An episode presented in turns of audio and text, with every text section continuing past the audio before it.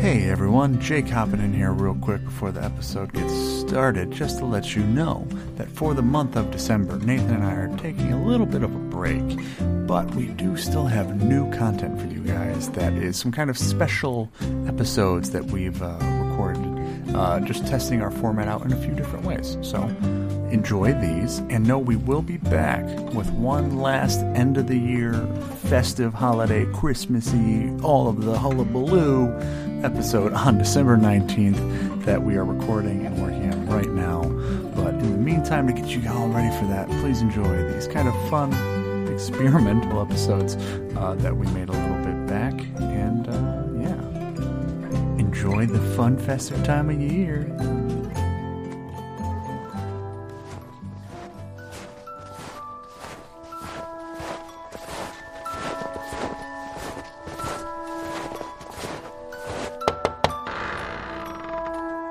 Welcome to RNG PC. Today we have a special episode for you folks. We are going to be creating a character for me, Nathan, for those who don't know, to take into a one off.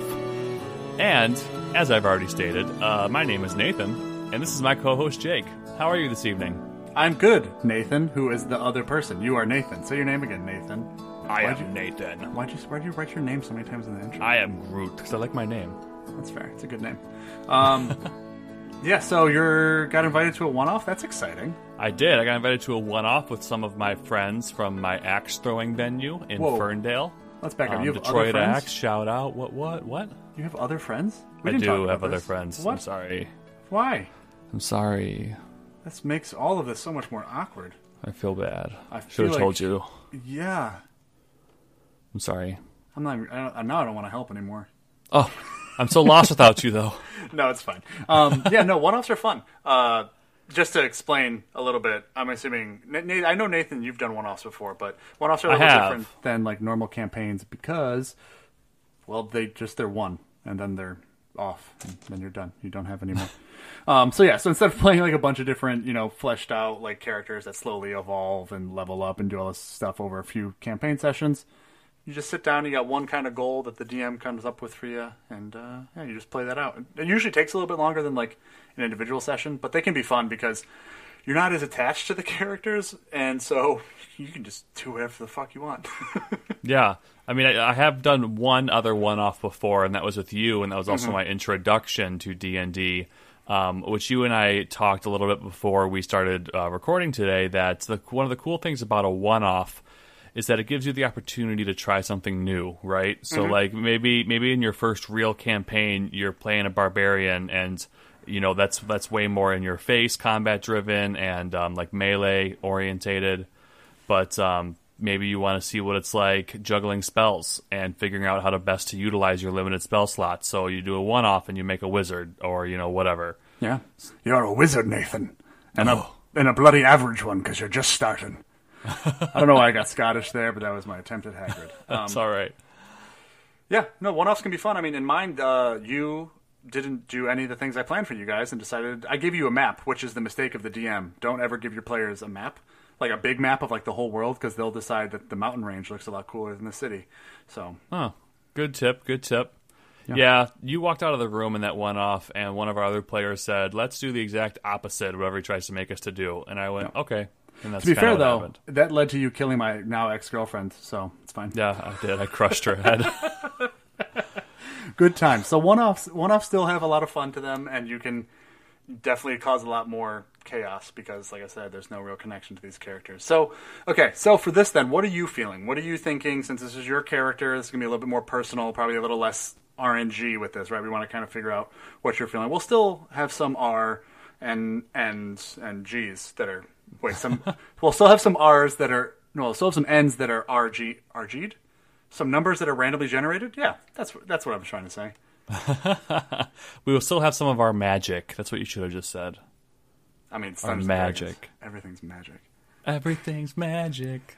That was the wrong melody for Angels and Airwaves, but uh, that's okay. And now we're copyright struck. Oh shit! I feel like we do that at least once an episode. Yeah, that's a that's a staple. Okay. So Anyway, what, what are you, so yeah, what are you so- feeling? what are you feeling? So the I have a certain idea in mind because I was told very little about my one-off, except for the fact that it is a heist the oh. theme of this one off is a heist. That's So yeah, so I'm really excited. Me and my and the other players that I'm playing with have a group chat going on right now, and we spent a decent amount of time discussing the archetypes of a heist. Like mm-hmm. you need you need the master technician who like makes the plan. You need the person who's like good at picking locks or hijacking computers. Um, you need the getaway driver. Blah blah blah blah. Well, I elected to be the muscle of this Ooh, group nice. the muscle slash bodyguard of this team. So that is what my role is going to be. Um, also, another thing of note, um, we are probably going to do a little bit more min maxing. No, not probably. We are going to do a little bit more min maxing in this episode because my character has to function in combat. Um, because that's mostly what a, what a one off is, I would say. wow. So are you essentially saying every other character we've made can't function in combat? Are you undercutting everything we've done up to this point? No, It's a bold statement. It's a hot Yeah. take. no, I think yeah, that makes made, like, sense. two And- and I mean, characters. yeah, like I said, the, and the while the main point of Dungeons and Dragons as a whole is to have fun, one-offs are even more just like, yep, whatever. The characters can be a little bit more broken. Um, have you discussed at all with the group potentially how you guys know each other or connect in any way? We have not. So I'm approaching this character as just a hired body. Okay. I, I'm imagining that the DM is probably going to play a character that brought us all together, and we're first Yeah. meeting at maybe like a meeting. we're, we're all going to. I That's imagine it's to be like. groundbreaking. I'd imagine that this is a. I'm going to walk out of the house if the if the one off does not start off like this. So I'm sure you're wondering why I brought you all here today. if those aren't the first words out of my DM's mouths, I'm out. Oh, jeez. I was imagining like an A team scenario where you all sit down and it's like, all right, you got a cigar. It's like, so here's the plan. And then it hard cuts to all of these things that happen. But yeah, no, that's also correct. Yeah, you're just at a tavern. I was like, all right. So Okay. that's how I'm approaching this character. I'm gonna have uh, maybe some a lonelier kind of background, and this is just a job that I do. Yeah. Um, I've got a reputation, so I was hired to do this heist by my DM, I'm assuming, or someone within the party hired me to Mm-hmm. Yeah. be here. Yeah, like we don't have to get into what your parentage is in No. this or like where you come from. But I do what I will say is what I think is still important, and, and I think we should maybe also try and still figure out is your goal. What your mo- what your motivation is because sure it could just be money at the end of the day, but like I think it's still fun to potentially have a little thing that if it's in there could throw everything off, right? Because Yeah, for it's, sure. it's always fun when everything kind of hits when shit hits the fan. If you have like sure. a flaw or a specific thing that is like, oh, you know, this if this thing happens or whatever, cool, then everything changes because Yeah. While one of my plan. players, Yeah. one of one of my co-players, threw out the idea of being a bard whose flaw is that they hate silence. So while we're trying to be sneaky in a heist, he's humming a tune to himself or something. Um, yeah, and that's what I was gonna say. It's important that you guys have that group chat, you know, to figure everything out. But it might be just as important that just the players have a group chat Yeah, definitely. to just be like, I mean, not really. Don't don't mess with the DM too much. I mean, I'm sure he's putting thoughts into this, but like, yeah, have, you know, have your own motivations. And that's what's like. Again, at the end of the day, if it's like, hey, sorry, this is what's here. At least let your Yep. DM know what your potential. Oh, I will. I plan on shooting him a private message. Like, hey, here's what I created today. Uh, Any thoughts on it? But yeah. So anyway, so yeah, so we are going to keep our similar structure of three tiers for this. Um, so I've chosen a couple of characteristics that I like for this uh, heist. Um, and I'm just going to rattle them off real quick. I brought the background of bodyguard um, because that's uh, what I am. Um, for the class, I decided I wanted to be as a barbarian, and again, it's going to be of the fifth level. Uh, I want to, and then the race I brought in, I kind of wanted to be part of my joke for my character, because I feel like when I'm in a campaign, I typically play serious esque kind of characters with like the back, with like good backgrounds and stuff like that. Um, just because I think that's a lot of fun, but I think the one off is my moment to try to bring my my comedy to the group. Um, so Sure, I sure. decided to create. I want my race to either be a gnome or a halfling. I want the muscle of this group to be the smallest person in this group because I would think that's funny. That is that's. I mean, yeah, that's that's somewhat comical. Um, okay, so well, we can figure that out, and that's where it's like we can look at the different.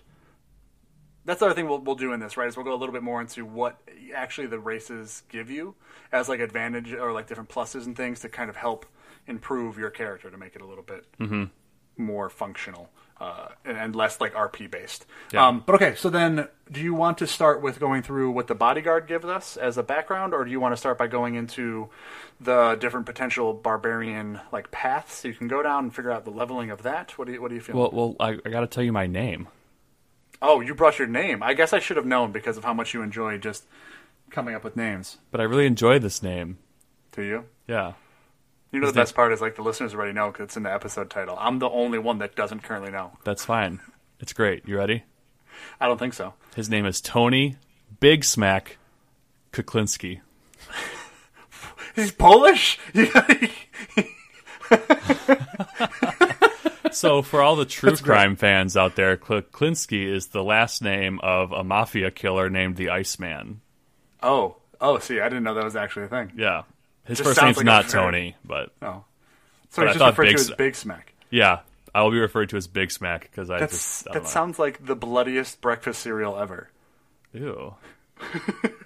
Well, he's a bodyguard, right? And you just said it. The Klin- Klinsky is apparently the mafia killer. Big Smack sounds like some kind of frosted cereal thing. So I just instead of frosting, I thought it was blood. That's gross. We're gonna move on now because of you. Don't make me weird because I thought blood would frost something. Oh. Anyways, So yeah, let's just start with the bodyguard to answer your previous question. okay. Um, let's start with the bodyguard because that's the stuff we're gonna roll on. Cool. Um, well, so, well, let's let's deep dive into this just a little bit more Yep. first to touch on the like the proficiencies and tools and different things you're given because that is actually now going to help you. Yeah, that will be important. Um, so yeah, so the bodyguard, plain and simple, is just I'm a bodyguard. Whether I hide in the shadows to watch those who I'm protect, or I'm boldly by their side as a shield, I make sure um, no one does them harm, and I've devoted my life to this this servitude. That's the gist of like what a bodyguard is, which is pretty self-explanatory. Um, but again, but so the things we don't normally go into in our normal episodes is like Jake just mentioned, our proficiencies. So a bodyguard can either be proficient in perception and investigation, or oh, I'm sorry, I skipped a word. I can either be proficient in um, perception and insight, or investigation and survival. Um, Jake, why don't you just uh, give me a brief overview Sure. of the difference between those two? Yeah, sure. So like with perception and insight, those are more about what's currently happening right around you. Like perception is like, okay, I want to walk into the room and see what's going on with blah blah blah. And insight is being able to read somebody that you are currently interacting with and just picking up on their mannerisms. So that's going to be more about like just your general intuition of what's going on. Whereas investigation and survival are kind of like you're trying to figure something out after it's already happened, or you're trying to track something, or like right because investigation is pretty straightforward. You're trying to investigate and find specific things, whereas survival usually is coming like it depends on the DM, but like mine's usually like okay, you're out in the wild, you're trying to find somewhere to camp or blah blah, or you're you know trying to track somebody through the city and all of this. Like you can either do investigation or survival for those depending on what the DM decides. But that's the kind of the slight difference between those two options there. Okay, cool. Um, so I'm just gonna I'm just gonna so we can move past this. I think I'm gonna make a choice. Um, Sure. Well, what what I can also say is, what later, in, in when you're looking through choosing your uh, race and or the path, you might already get one of these added on as a proficiency, so you might not want to select. Oh, that's true. You're right. So we'll pocket that. Put and and just it. to just to clarify, what proficiency just means is. It, you get to add your proficiency bonus to it, which just means you're a little bit better at that specific skill than other skills you don't have a proficiency bonus in. Awesome. Yeah. Cool. Um, and then the bodyguard also comes with tools. I don't know how, why I'm going to need these. I'm going to tell you what they are anyway. Um, it's a musical instrument and a gaming set of your choice.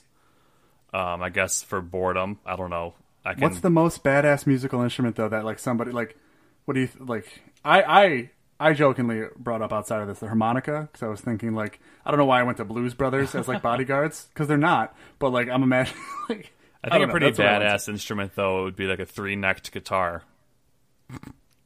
To. three necked guitar Yeah, you've never, you know, you've never Yeah. seen that. no I have Oh, okay, that's pretty badass. how does that fit into the bodyguard Oh, it doesn't. I don't think an instrument at all feeds into the bodyguard. But what if it's like a triangle where it's like everyone's getting really loud and rowdy you just pull the triangle ting everyone needs to calm the fuck down before I get real mad, um, I don't know yeah I mean it could be whatever. I may we may like- completely ignore that because I don't really It could be bongos. You could do a little drum roll before every fight, right? know. We're moving on. I'm not excited about that. um, uh, then the bodyguard comes with languages. You are equipped with the knowledge to better help you communicate with your companion. So this background is assuming that I am attached to someone already. So Which, my, yeah, uh, my just my language will be of this my companion's native land. See, that's why I was kind of asking. Like, I think if you wanted to reach out to the group and say, "Hey, you know, I'm choosing this bodyguard background. I would love to be partnered with somebody that I know and have an advanced like background with already. Just even if it's just, oh, we've worked a job before, or I'm in servitude to this person. That could be fun, right? Because that that then within the group gives you a little bit of somebody else to be at least a little bit more in favor of when having to make decisions, right? Because especially if it's a heist, every great heist movie has twists. Yeah. Every great heist has the oh they double crossed them when they were double crossing that. So like if you already have a little bit of an alliance that maybe everyone else doesn't have to know, could be could be fun. And that's where that language, right? Like so. We don't have to go into it like exactly what it is here now, but if you want to reach out to someone else in the group or even ask the DM, hey, could I have a you know a previous relationship with someone that maybe if they're an elf, boom, you know Elvin. There you go, boom. Okay, that's yeah, that's, that's worthy of considering um, for me as I approach this one off. Um, but then lastly, the bodyguard has equipment that comes with them: uh, two hand crossbows or one heavy crossbow, leather armor, thieves' tools, a hooded cloak, a set of common clothes, and a belt pouch with fifteen gold. Yeah, one yeah, 5 I'll- I'll- gold. all all pretty common stuff, but it's so you at least know that you have some kind of ranged weapon uh, that you can use. Um, I think heavy crossbow is probably better, but especially for barbarian. But I mean, it doesn't actually change all all too much in how the attacks are done. It's just yeah. It's a pretty cool feature. Do you want to? I would say, yeah. Do you want to go into that, or you just want to? I'm just going to read it. It seems pretty self-explanatory. Um, because so this is something that we would normally probably just kind of gloss over um, in our normal episodes, but again, this is gonna this is gonna dictate kind of how I approach combat, um, which is going to matter for the first time out of the any, any of the episodes that we have made. Um, but anyway, so this the bodyguard comes with a special feature called the Stalwart Guardian, and that reads: You may elect to place yourself in the path of danger in order to protect in order to protect your charge. Um, charge is just a fancy word for companion, I guess. Yeah. Anytime that you are within five feet of your charge and your charge suffers an attack, you may switch places with your charge and charge, charge, charge, and then charge, charge, charge, and receive the attack in their place. You must declare this before the attack roll is made. See, so that's interesting, and that's Yeah. what we're getting. Like I'm saying, like you don't have to necessarily have somebody that you have that connection with already, but it could be fun. It could be a fun little like thing that you like that would allow you to use this type of dynamic. But yeah, Yeah. okay. Um, all right, cool. So now here we have the like personality traits, ideals, bonds, and the normal flaw type stuff that we usually uh, look into. Uh, do you have any? That's I mean, are you good just rolling on all of these, or what do you? What do you? What do you Yeah, think let's just roll on all of them.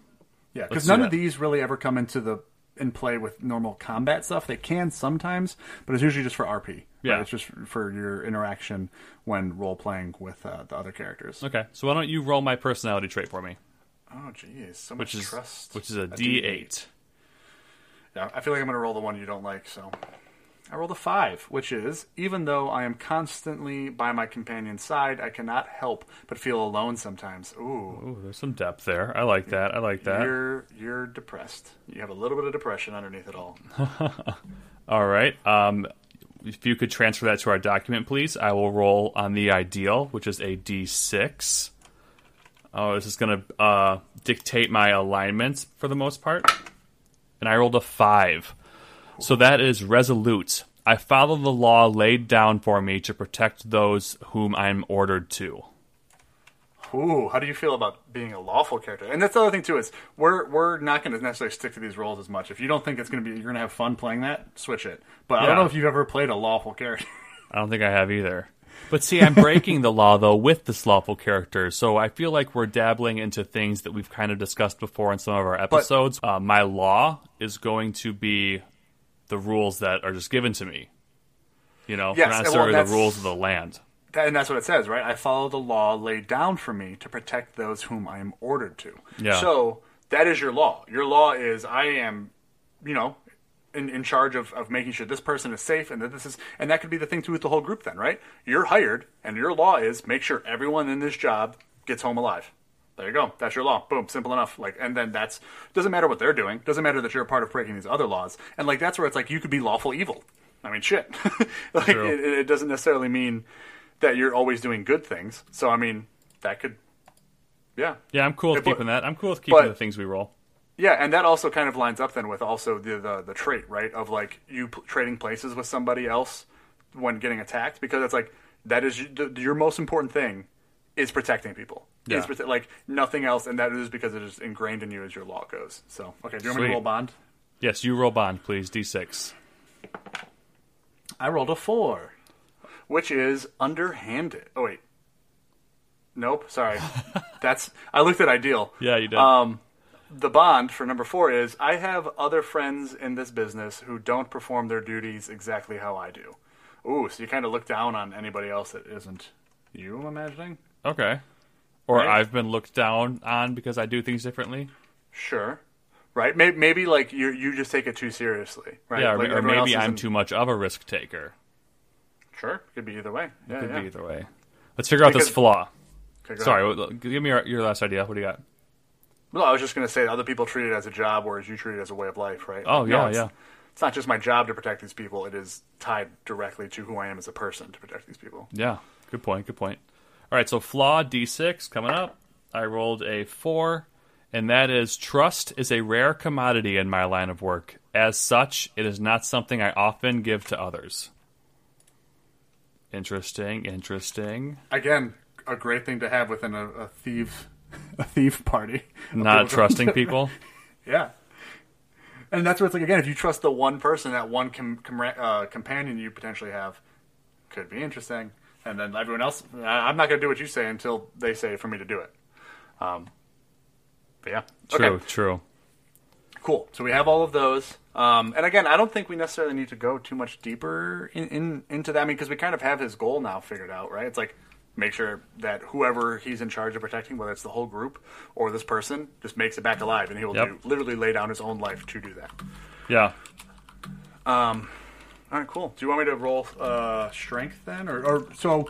How Hold on. I, I just want want to. I just want to touch base on something real quick. Okay, sure. Go ahead. Um, first off, you copied the ideal twice because you suck. Yeah, just so everyone knows at home, Um, Nathan usually lays out the the sheet that we we, we share, and uh, that's because I'm not good at it. just not. Um, it's just it's. Just, I try. It's not that I try to be bad at it. I do. I do try. It's just I get really excited about what we're actually talking about, and not fucking this. I'm, making a general hand motion towards the screen that is the computer. This is an audio format, so it's not coming across, but my hands are flailing. And we're all shirtless, so thank God it's an audio format. You know, we're recording this in the middle of the day. It's been a long day. it is. Um, but yeah, anyways, the last thing I want to say is like, so normally at this point, we would start trying to figure out how we're going to connect all four of these characteristics into one big story. But for the purpose of a one off, that's not as important nor as beneficial because at most, you might be able to pull on two of these things. Yeah, and I mean the one thing I was going to even kind of say is what would be interesting, just from looking at this stuff, right? Of how like this person doesn't essentially doesn't value their own life. They just don't. They, they value the, their job and the other people's more than that. Even though they're by their companion's side, they're lonely. Like they feel empty inside, so they don't have anything worth living for. What would be really interesting, as far as just like a just a goal to throw out there, find something worth living for. It could be a person, it could be a thing, it could be something that makes them maybe question their overall ideal of laying down their life for the job for this True. person. True. And like that would be interesting if like you want to tell your DM like, "Hey, I'm I'm really lonely and looking for potentially a love interest." If you throw something out there that catches my fancy, it may make me question the job. It could ruin the whole job, yeah.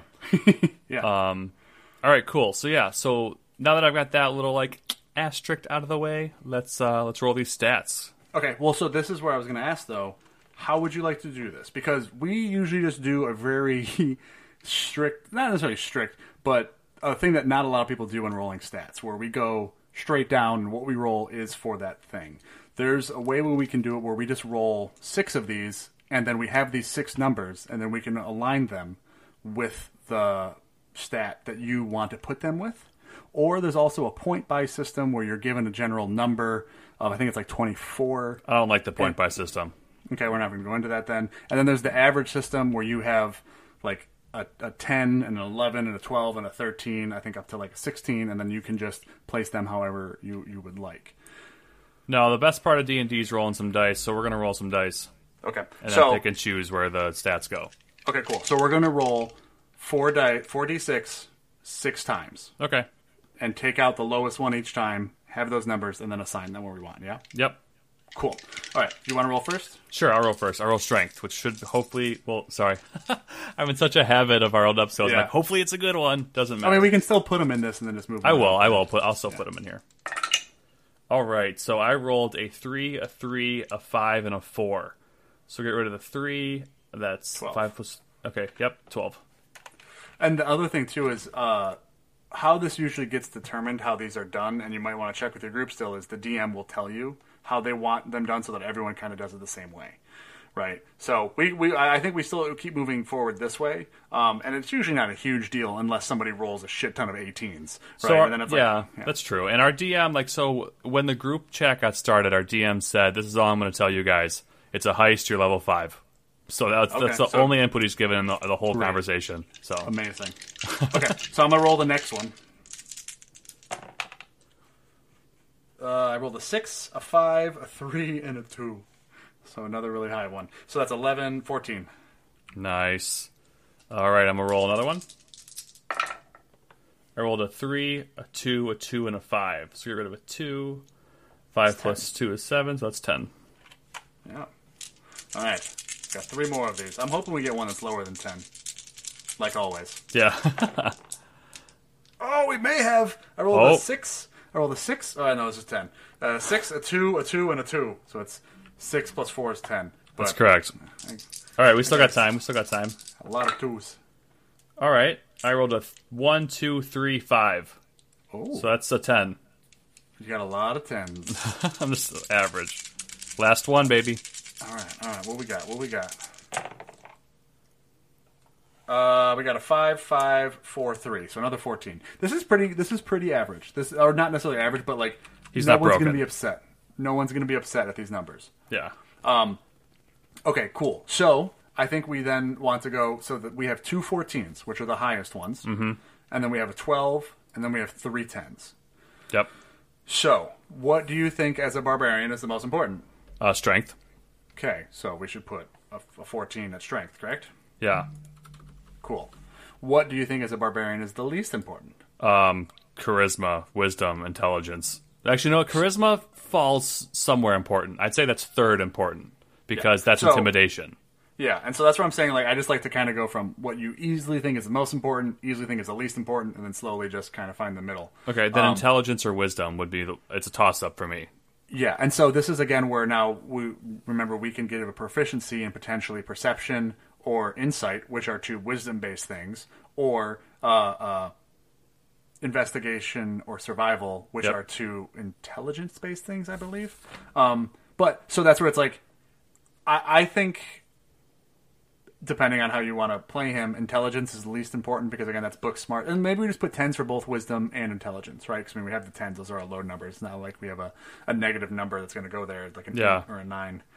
So, do you just want to have tens there then? Yep, I think I do. I think I just want to have tens there, Okay. and then um, I think what Never mind. 10, 10. Yep. 10 10 and then so and then i think that since my main motivation that we've kind of laid down is that my goal in this heist is to make sure the group gets out alive i'm going to be putting myself in harm's way in combat so i think my dex needs to be one of the 14s so i've got uh, a lot of hp right mean, dex just- is hp right or is it con No, con is HP. oh okay that's Dex, what i meant Dex is Dex is your AC. Dex Oh, means how okay. much more difficult you are to hit. So right, this is the constant kind of back and forth of, ooh, should I have more hit points or should I be harder to hit? Okay. So then I've I've made a decision. So then I want I want more HP. So I want con to be 14. Okay. I want dex to be the last 14. Nope, that's a 12. We already have two 14s. Oh. Okay, then I want dex to be the 12 Yep. and I want charisma to be the 10 because I'm making a barbarian that's short, so I might Yeah. not be that intimidating if I try to intimidate someone. That's fair. Yeah, I, I, I don't think this is all that. Yeah, this makes sense, um, and I think this looks good. So, just as a reminder, we have a strength of fourteen, dex of twelve, constitution of fourteen, and then intelligence, wisdom, and charisma are tens, Cool. which just means average. Yep. All right. All right, Awesome. nice. So then, uh, that's the background, right? We went through the background, we went through the stats. So now I think we want to look into the class and the race. And so like, let- let's let's go into the race first, so that you can decide if you want to be a halfling or if you want to be a gnome. Okay. So let's let's look and see what those each give you. okay. I mean, off the top though, is there one you're feeling any more? I'm not feeling any more one or the other. Um, Okay. A gnome Well- increases your constitution by one. Um, Does it? Yep. The only thing I saw, uh, which which no, what are you look? Where are you looking? Looking in the player's handbook in my hands. So it sounds made up to me. Um, are you looking under Rock Gnome? Rock Gnome, your Constitution. Oh. one. You're right. There's your different types of dexterity, then I think. So Nope. the g- generic gnome features is your intelligence goes up by two. Oh, yep. There's that sentence. and then within the different types of gnomes, you have a forest gnome, rock gnome, and this word I can't pronounce, so we're not going to say that's a thing. Um, those are two different ones that are like subclasses of that. We don't have to go into those. You can just keep the generic ones. They each give you a little bit more of a, of a thing. Um, one increases your dex and one increases your con. Um, forest gnome, you're a natural illusionist. Illusionist. You so you know a cantrip of minor illusion right off the top. Okay. Um, speak with beasts uh, through sounds and gestures. You can also communicate with small or smaller beasts. so you can essentially charades with like a rat. Oh my god. Uh, rock gnome, Arti- artificer's lore. Whenever you make an intelligence history check related to magic, uh, you can add your proficiency, so you understand magic just a little bit better. Uh, you're proficient in artisan's tools. That's not really going to help you all that much with the one-off clockwork toy. You have a toy of some sort that you can use with you. Fire starter, a device that produces miniature flames. So I mean, rock gnome kind of is just like an inventor type like thing that has a bunch of little different. Yeah. Uh, Promi started off as a rock gnome. Fun fact. Promi is the current character you're playing, yes, Yeah. in our D and D campaign. Yep. Um, so I mean, so you've played this then a little bit, a little bit. at least, and so yeah. So I mean, there there's some things to this. I mean, you have dark vision as well. Uh, you get advantage on intelligence and wisdom and charisma saving throws, which is nice. Um, so yeah, so that's gnome. Uh, as far as halfling goes, I'm currently playing a halfling. Um, your dex goes up by two, so that Yeah. increases that. That gives you an even harder. You're even harder to hit. And what I really like too is you get the lucky trait, which I've never really fully used properly, but you get to re-roll ones on attack rolls and ability checks and saving throws. Essentially, anytime you roll a one, you can re-roll it one time. okay. I think and- I'm reading halfling right now, and I think I like it. Sorry, what were you Uh, gonna say? I was just going to say, and that's not like a once per day thing. Anytime you roll a one, you can re-roll it. Nice, nice. So yeah, and also you you're brave, so you have advantage on saving throws against being frightened, which uh, I don't know if that'll come into effect. Um, you can move through spaces with any creature that is larger than you. Uh, yeah, and then that also has a bunch of different subcategories, right? Where you have the Lightfoot, where your charisma goes up by one. You have Stout, which might be good for a bodyguard. Your con goes up by one. Yep. Um, Ghostwise, your uh, wisdom goes up, and then La- Loudison, Loudest, Loudeston halfling. I can't help you pronounce that word 'cause it's not in the player's handbook. Yeah, some of the I'm, I'm looking on a, a site. Yeah, no, no. So yeah, I've decided I want to be a stout halfling. dope. I like So my it. dex is going to go up by two Yep. to make it fourteen, Yep. and then um, your con goes up by one. and then my con is going to go up by one. Excuse me. Yes, and then um, I think what we also want to start doing is copying all of these other little features that you get into the sheet so you remember them. So I'm gonna make a features thing down here. Okay. Boom. So you got lucky, which lets you reroll ones. You got brave, which gives you advantage on saving throws from being frightened. You got nimble, which means you can move through the space of any creature that is your size, that is a size larger than you. Uh, and then the languages. So you can speak and write common and halfling, which pretty straightforward and generic. Um, but then also with stout, you have stout resilience, which means you have advantage on saving throws against poison, and you have resistance to poison damage, which Yeah. just means, which again with a bunch of potential thieves, someone turns on you might be good because thieves are known for poisoning their daggers. Ooh, good point. Good point.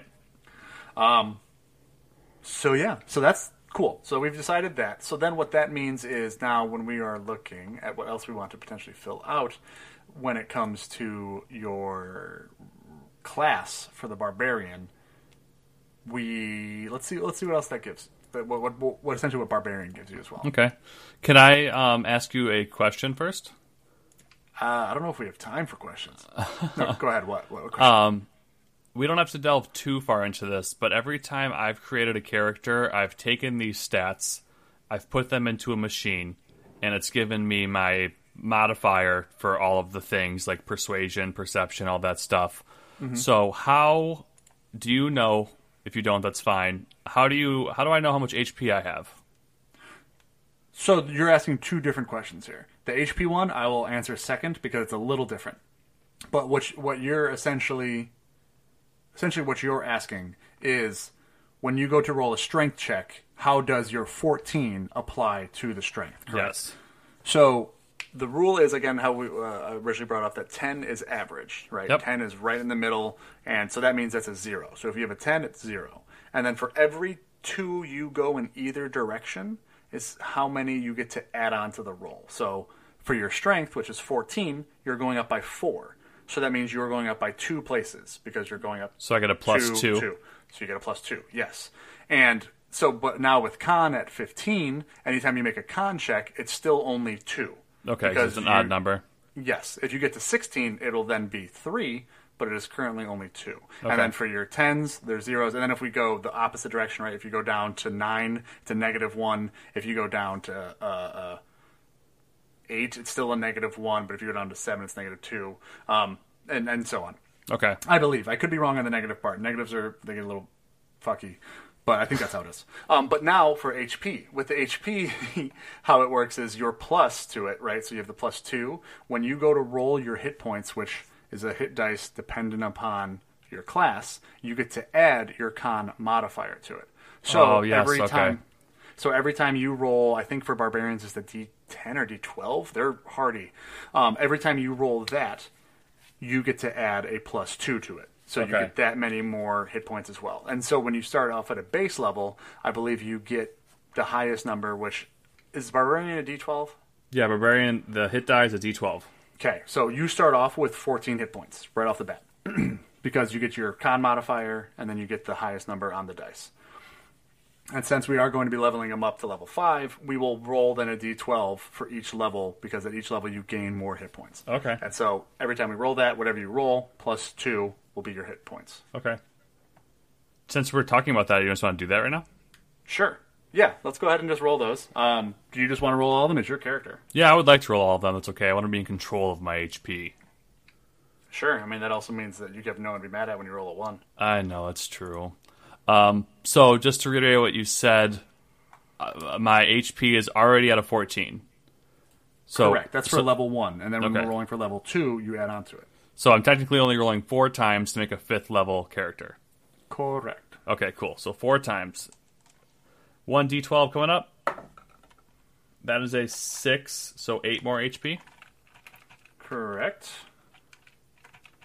You make a note of this somewhere. I am doing it right now. All right. Here's another D12 coming. That is a 9, so 11 more. One right. more, another one. Um, that's a 4, so 6. All And is this the last one? Uh, that's first level, second level, third level. Four. Yes, one more. All right. Double digits, baby. Oh, fuck. That was a 3, so 5. Okay, so we got was that twenty plus the eight is twenty eight plus eleven is thirty nine plus the five is forty four. You have forty four hit points. Sweet. That's not Um, terrible. It's, it's almost not. as much as Promi. Well, and the one thing I was going to say too is the only potential downside to us rolling them right there is I'm trying to look when you you might your con might go up with certain different features of uh, A barbarian. yeah, barbarian. And if it does, we can just add on the the plus to it, right? And that's the other thing. Yeah, yeah. yeah, So, all right, cool. So, do you have any path of the barbarian that you were potentially feeling drawn towards? Because at third level, you will have to choose that. So, well, let's look through the first level barbarian. At first level, you get rage, which just essentially means you can attack. Let me just read it. In battle, uh, you fight with a primal ferocity. On your turn, you can enter into a rage as a bonus action. While raging, you get these benefits if you aren't wearing heavy armor. You have advantage Yep. on strength checks, saving throws. When you make a melee attack uh, using strength, you get your bonus damage dice to increase. Blah blah, and that goes up at each level. Um, yeah, and there's a specific range column for damage, so it's easier to track. Uh, and then you have resistance, right? So that means you get half damage if you are hit with a bludgeoning, piercing, or slashing type of damage, which is usually from swords or arrows or a hammer. Um, yeah, so you get that right off the bat, and then you also get unarmored defense, which means while you're not wearing armor, uh, your class is equal to 10 plus your dex plus your con. Oh, I didn't know that. So that's another good reason to have your con be also very high, because that also gets to go into it. So essentially, before anything else is done to Big Smack, um, your your AC is 10 plus uh, plus your dex, which is 14, so that's plus 2. Okay. And then plus your con, which is 15, which is another 2, making it right off the bat 14. Okay. Um, So much math. Yeah, that's. I mean, this is why we usually don't get into the into so much of this actual stat stuff in the actual episodes. But I think it's fun for anyone that might be interested in it. Um, so yeah, and that's that's your unarmored defense, and that's when you're not wearing armor. Okay. So you could have a shield, um, which would also then up that a little bit. But Okay. Um. Yeah. So I mean, I'm not. I feel like. I feel like I like Path of the Berserker, but I kind of want to try to go away from that because I've done that before.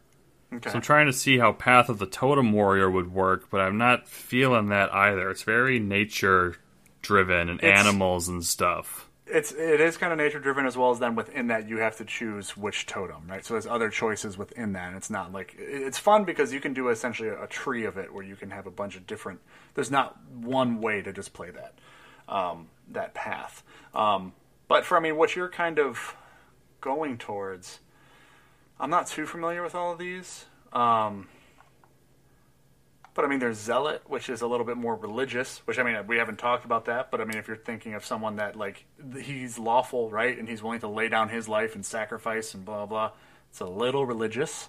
Um, You know what? I kind of. You know what? I think I'm gonna go back on what I said. So I think Path of the Totem Warrior has this totem spirit in it, and one, and it gives you three animals as an option: a bear, an eagle, and a wolf. And the mhm. wolf says, while you're raging, your friends have advantage on melee attack rolls against any creature within five feet of you that is hostile to you, mm-hmm. which is which is interesting. I kind of like that, as well as the bear makes me resistant to all damage except psychic. Mm-hmm. Um, there's definitely, I mean, there, there's definitely fun ways to play within the totem part of it. And this is where again, like we don't have to necessarily get into the background of how you got exposed to this. So, Yeah, that's true. Um, but I'll read you so from Zealot because the thing is, each one of these give you a little bit of uh, other features as, as well. Um, so Zealot kind of almost makes you a little bit like a paladin. It seems like you get divine fury with your weapons while raging.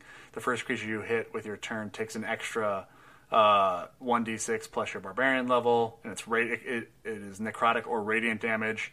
Warrior of the Gods, uh, your soul is marked for endless battle. If a spell such as Raise the Dead has the sole effect of restoring your life. Oh wow, but not undeath. The caster doesn't material. Oh wow, so someone can essentially bring you back with raise the dead. That's interesting. Maybe not zealot. No, I don't like Zealot. It's also not in my book, so I don't want to have to Fair. pull shit out of my phone What- to reference. So, so what are the other ones in the book within the the? It's just in the book. It's just Path of Berserker or Path of the Totem Warrior. Oh, That's okay, it. Yeah. Um, and like I said, I've done Path of the Berserker before, and it makes sense for like the heist theme. I really like being able to go into a frenzy, Mm-hmm. which is nice. And but so I do suffer a level of ex- I suffer a level of exhaustion. What's the difference between frenzy and a normal rage? Okay, good question for those who may not know. So a frenzy, um, you go when you rage, you automatically go into a frenzy. Oh, I'm sorry, you don't automatically. If you choose to do so, for the duration of your rage, you can make a single melee weapon attack as a bonus action on each of your turns. Um, but when your rage ends, you suffer one level of exhaustion. So essentially, it allows you to be able to attack again, Yeah, which the, the which would allow me to attack, and which at fifth level would hypothetically allow me to attack three times because I already have an extra attack that I've gained. Yes, that's what I was gonna say. Is at fifth level, you gain an extra attack as your normal attack action, and then you can use your bonus action to also attack it. Which so essentially, berserker means you can just attack a shit ton. But yes, it does have that downside of when after a minute is up of you being super pissed, Yeah, you then are exhausted, which means you know you're at disadvantage, not necessarily disadvantage, but you're held back a little bit on uh, checks. Actually, it is it is disadvantage. Yeah, I think you get disadvantage on skill checks. Okay. I Um, we need to go back to my stats real quick though, because at third, at, when you reach fourth level, I get to add. Um, I can either increase one ability score by two or two ability scores by one. Uh, is there also an option though to potentially choose a, f- uh, a feature with that? 'Cause that might be a fun thing to look at. I am not sure. Because usually, how, how it works when you're leveling is there's some levels where you can increase increase your uh, ability score, and then there's some levels where you can also, instead of increasing your ability score, you can choose a feature. Yeah, not with the barbarian. Um, the fourth level upgrade just does a ability score improvement. There's no feature. It's sixth level where you get to possibly do a feature. That's the path. It's a path feature. Yeah. Interesting. Whatever. Regardless, um, Okay, so where do you want to add those those points then? I think I want to take con. I think I want to do two scores by one. Ah, Okay. Well, so remember how we brought up that if you're currently at an odd, if you give that to an even, that would mean your con would go up to Yeah, yeah. yeah. That's So why I'm thinking about instead. That's why instead of doing two. So it's weird, right? Because I only have one odd number. Correct. So I can either just make con 16 or make con 17. They're both going to give me the same effect, and nothing else is going to increase by giving any other ones a plus one. Correct. So what would you do in this situation? Just give con a plus two? Say fuck Uh, it? I would for sure give con a plus one, and then I mean this is where again, like if we can, if there's some other feature or thing where potentially you know it goes into it a little bit more. Uh, unarmored defense. I'm just looking through the other other things you, you potentially also get that maybe give you a, a plus. Uh, no, no, not seeing anything within within barbarian. Um, I don't think it ever hurts to have more dex and or strength um, for this character. And then the other thing too is like I don't know. Do you want to potentially look at intelligence or wisdom or charisma going up at all or no? Nope, fuck them. Okay. Um, so let's do let's do a plus one into con and plus one into strength. Okay. So making your con actually 16. 16 Okay. and my strength 15. All right. Boom. Okay, and so I mean, what that it doesn't really give you anything as far as numbers wise goes, but you're a little bit stronger. And if there's Yeah. a way you can increase your strength any by one in this one off, or if some feature of some sort that gives you a plus one strength, cool. That means all your attacks will go up by a little bit more because you attack with strength. Okay. Um, So yeah. so what else do we need to decide? Um, well, we've kind of been jumping all over the place with the different levels. We've covered first level, you get rage and unarmored defense. Second level, you get reckless attack, which I believe just means you can sacrifice your defense to get advantage on your attack. You Yep. give people advantage on attacking you. Uh, you get danger sense, which I think means you can't be surprised, right? I have advantage on deck saving throws against me that I can see. Oh, okay. All right. So that's that's kind of nice. We don't really need to go into that at all. Third level, though, is where you choose your primal path, and so that's where we're still kind of on. Which, if you do the path, Yep, so I've made a decision. I want to do Path of the Totem Warrior, and I want my totem spirit to be a wolf. Nice. And see, that is fun. And that is fun. But, like, it's always nice, too, when you have something with your character that makes the game more fun for other characters, right? Yeah. So, That was my Yeah. that was kind of my thought process. very cool. So, you are the Path of the Wolf. Especially since I don't know these guys that well, and I want to be their friends. I want them to like me, Jake. Are we, are we going back to you, you're trying to find replacements for me? Is that again what we're happening here? You know, Google Hangout can only do so much for me. Wow. uh, I don't know why in my head all I hear is I will remember you. um, okay, cool. So you get the wolf, um, and then is there anything within that? Uh, so it's not till sixth level that you would potentially get something uh, within wolf. What is it though? I mean, I'm just curious. Okay, so I mean, if we were to level to sixth, my wolf would also give me. You gain the hunting sensibilities of a wolf. You can track other creatures while traveling at a fast pace, and you can move stealthily while traveling at a normal pace. See Chapter 8, Adventuring, for rules on pace.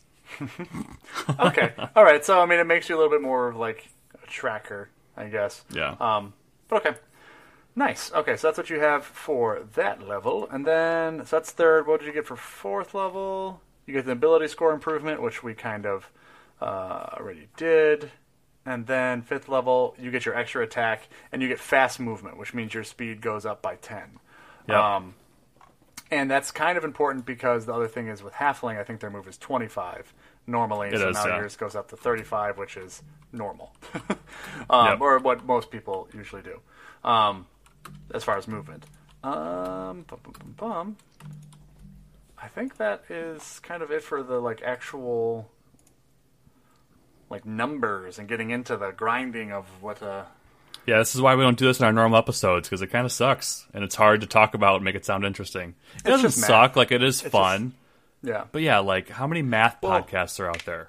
I'm sure there are a lot actually, but I like how you immediately backpedaled on that, realizing but that, those like, people aren't listening to us. Our- Whoa! Wow! To, way to just get rid of a whole potential community that might be interested in the an physics and RNG math nerds. Yeah. Wow. Calling them nerds even. Jeez. I mean, we're all nerds, just different true. categories. nerd love. Nerd It's love. like it's like it's like calling heavy metal rock music. Like it can, it can all fall under rock, but I think. I like- think while we're already this deep in this hole of upsetting as many people on the internet as we can with different subcategories, we should just stop digging. Okay. well, there's a reason why Reddit's got hundred subcategories, right? That's true. That's true. um, but okay, cool. So we got we got the numbers figured out. We got all of that. Um, yeah, I, I think, and, and another reason that I, I I'm excited about this and us going into this now is that it's not like we're just going to put this out there and then not hear about how it actually plays out, right? Like you're going to go and you're going to play this, and then we're going to have you come back and we're going to talk about what happened Yeah. in the game. And so that's going to be fun because we'll see that, like, oh yeah, it was really dumb of me to not put more into my intelligence because we went up against a wizard that was constantly just taking over me or some shit. Like, you know, who, or that's wisdom, I guess. But either way, like, that's we're gonna actually see how these numbers pan out, and that's what I think is kind of the fun of this, and why I was totally on board with going into a little bit more deep dive on this. And then, yeah, I mean, is there anything else you wanted to kind of flesh out? What do you think his alignment is? I mean, you have the lawful kind Yeah. of. So before we hop into alignment, I never made a definitive choice on my skill proficiency. Oh, that's true. Yes. Um, which just again reminder with the bodyguard, I can either be proficient in perception and insight, or investigation and survival. Yes, and then let me look. I think you get uh, proficiencies with halfling. Okay. Alignment. Uh, most alignments are lawful good as a rule. Blah blah. blah. Nope, that's not what I wanted. Age. Nope. Um, oh no, you don't get any proficiency. You get something with with barbarian.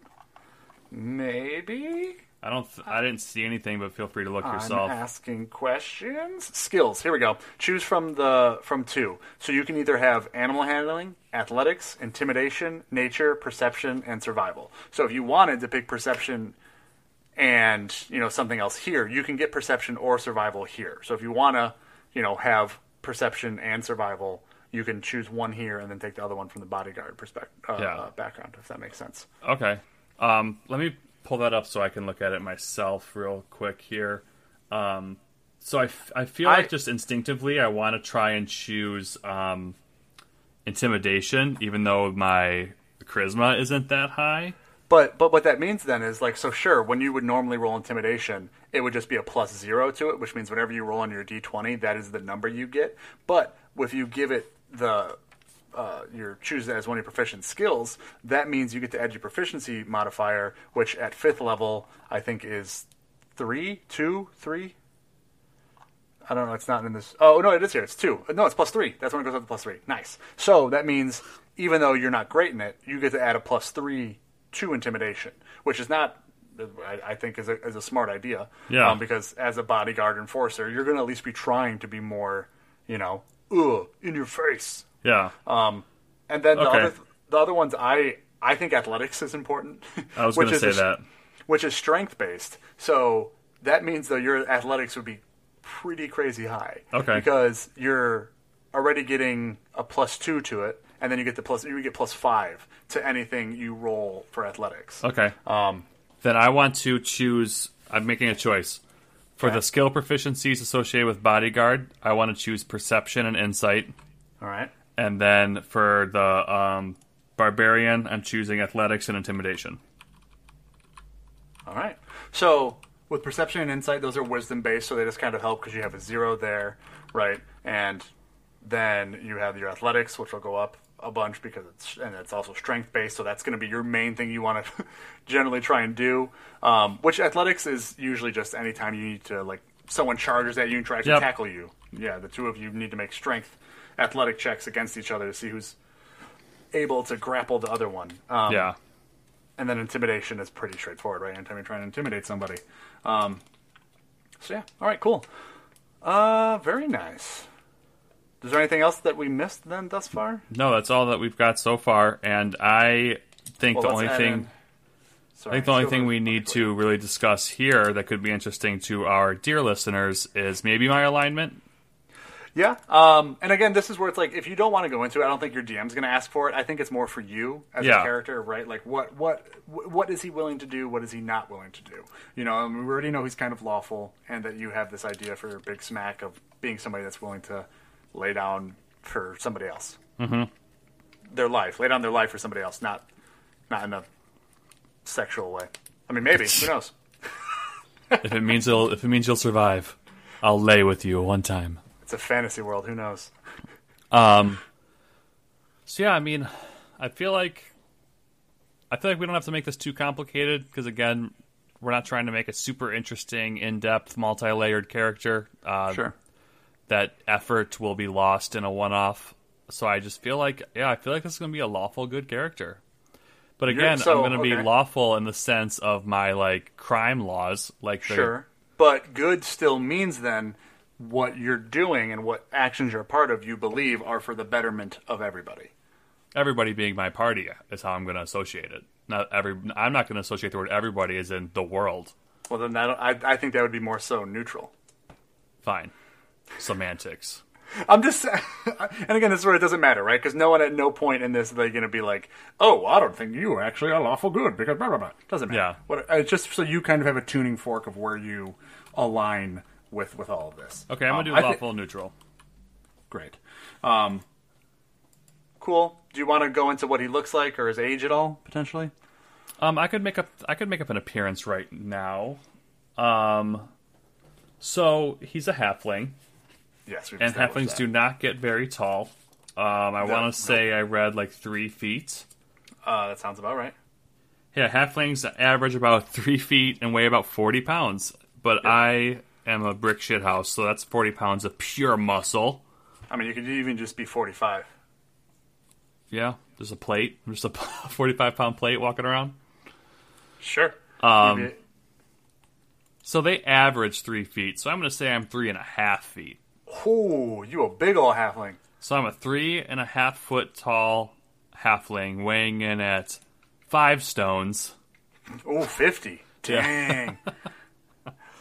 Um, And then let me see if I can get a picture. What's this picture look of a halfling? Oh, they look real dumb. Wow, um, rude. I take personal offense if someone currently playing a halfling. Yeah. I mean, they're just so basic. Oh. Um, I think he's going to be um, completely clean shaven. He's not going to have a beard. He's not going to have any facial hair. He's going to be bald. Ooh, Um, okay. Since he has a dangerous background, being that he's been hired for this heist job. Um, as much as I love facial scars, I'm gonna keep scars off the face and just put like maybe little nicks in his uh, head. Um, Okay. They could be like shaving nicks, just like little blemishes in in, in his head. Could be a Um, bird decided to perch on top of him and just scrape up his head. Yep, it's very possible. Um, he's. I think I want this character to yield a uh, great a- wield, not yield, wield a great axe. Okay. Um, so that's gonna be the weapon he's carrying around, which is gonna Yeah. be what taller than him or just as tall as him. It could be about his height. Yeah. I mean, Okay. uh, they're not. They're not generally. I'm trying to think. Is it they're usually three feet for a great axe? I mean, you can have it be whatever size you want, right? So I mean, if you want to be as tall as him and you think that's funny, cool. It could be something that's like a walking stick height that he could like lean on, you know, as as like a thing as well. So you know, it's just under. It's gonna be three feet tall. Or Okay, Something. he's got a three foot long great axe. Um, the clothes he's just gonna be darning uh, web- regular leather armor. I would say. I don't think he's gonna Well, be. so that's the thing with barbarians is if they wear armor, they lose some of their features. Um, That's true. You did say defense. any armor. That's right. Yeah. So if you're not wearing any armor, you yeah. So it's not as it's better to not have armor on. So like he Okay. could be just in like darker clothing. I mean, depending on what he's wearing for the job or his general background. Yeah, that's okay. You're right. Good point. Um, I forgot about that. So yeah, no armor, but then just yeah, I would say he's just wearing basic civilian clothes. Just wants to blend in. More than likely darker clothes. I'm sure, depending on what the kind of job the heist is going to be, we all might wear the same outfit when the time comes. Like maybe someone in our groups like everyone put these on. So like You're all cops. You're all showing up to the casino to just grab the money and walk right out with Brad Pitt. Yep. um, yeah, so I mean that's a really poor description. Um, it's just it's a pretty basic halfling. There's really nothing too crazy about him. Yeah.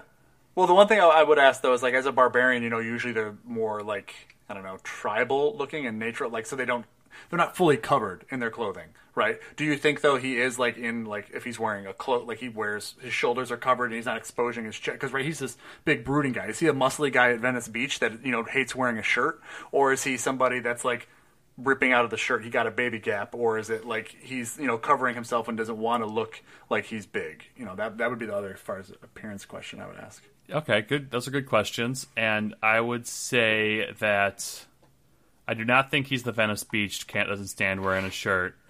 Um, I think, but I also don't think he. So I'm going to go with he's trying to hide it. Okay. So he amongst my wants to, rambling. Okay, so he wants so he wants to be the guy that's a little un, unassuming looking as like a Yeah. halfling, that, so that he almost kind of lures people in and then beats the shit out. Yep. okay, Yeah. so he so he's fully covered. He looks like he's just kind of normal. Just looks like a rectangle in, in his clothing. Yep. okay, great. Um, cool. All right, nice. Um, yeah. Anything else? Then you want to try and I mean, So there's the- age. No, the last thing I think that would be fun to try to flesh out here is um, the voice of my character, Yes. Okay. All right. which I feel like I'm going to fall into a traditional pattern of what I've done with small characters that I've created. But I want you to maybe try and give me notes, and maybe you're my director in this moment, okay? So I'm Oh, gonna I'm gonna. I'm gonna give you a sentence, and you're gonna give me feedback, and I'm gonna try to make subtle adjustments. And we'll do this a little bit. If I start saying the same with every single quote unquote uh, direction, then we'll stop. But uh, are you ready for this little little? Uh, I'm just going to add the disclaimer that I have no training and I'm not qualified to be doing this by any means. So, yes, I'm ready. okay. And you're done writing. Okay, go ahead. What did you write? All right. So this is how I plan on introducing myself and the voice that I initially thought of um, at the table for my one-off coming up. You ready? I don't think I am, but I'm excited. Okay. So again, half halfling barbarian. Here it goes. Name's Big Smack. I have a five o'clock shadow and a bald head with some nicks and scars. I try to hide my brooding size under a cloak, making myself look not as strong as I am. I have a great axe hanging off of my back that I occasionally lean on, and I'm here to make sure you all get out alive. I like it. It's it's nasally. I think I think it works and it's not it's not like out of any kind of crazy range, right? It's not like it's something that you would maybe stumble over trying to like hold for a long period of time, which I feel like is a I know I've made that mistake before. I'm like, oh geez, I don't know how to keep this going. I can't do this Um, long term. Yeah. The the one thing though is I know I've lost like when I lose a voice sometimes I have like a go to sentence I say as to like to help me refine the voice. Mm-hmm. And I mean, yeah, I mean yours could just be the Big Smack line, right? Yeah. Name's name's Big Smack. Like yeah, like that's And That's then when I go into a rage, I'm like, DM, I would like to go into a rage. is that what you're gonna do with your voice? Yeah. Are you gonna then talk like that when And you're if I'm in a rage, I'm like, get out. Everybody run. I probably peak, peaked audio so bad. oh my god! So you're just gonna And then I come out of my rage and I was like, whew, guys, that was a close one. so you're gonna make sure that you're talking in battle when, Yeah. when you're literally raging. Yeah. Okay, all right. That's that's yeah. Uh, as far as notes go, I don't. Yeah, I think that sounds fine. It sounds fun. Um, it's nasally, and then yeah, I think that's the main thing. Right, just focusing on making sure you keep that consistent, and that's it. And then I'm interested to hear how the the the death metal scream goes over uh, as far as you're raging. That'll, that'll be fun for the the whole part. You need to stand up and also act like you're going to flip the table. I should probably just flip the table. I'll be invited back if I do that. Like, this guy commits. All right, yeah, cool. Did you want to try any other sentences? Did you want to try like the quick brown fox jumped over the lazy dog? Is that what it is? I have no idea what you're talking about. That's every key, every letter on the keyboard. Which Oh, doesn't- no. Dude, that's not even close. Do you not remember the rhyme for the keyboard? I remember. Wait, I was going to say the one that was the math one. The please excuse my dear Aunt Sally. That's math. Yeah. That's PEMDAS. Yeah. What's what? What one are you talking about? The one for the I'm one in the talking middle? about you start at the queue and work your way down each row. Okay. Do you not know? Do you not remember?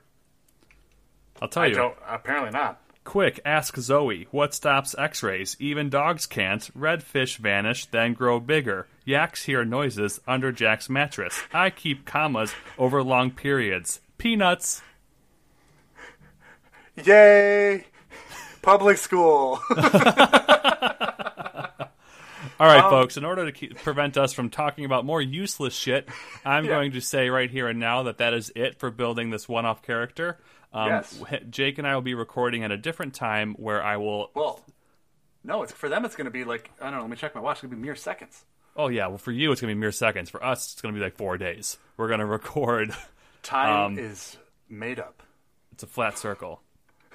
um, we're gonna record me telling everyone what happened during this one-off. Um, things I was able to play with, things that I maybe made a terrible choice on, Uh-huh. um, and that's what we're gonna do in place of our normal RP that we do at every session.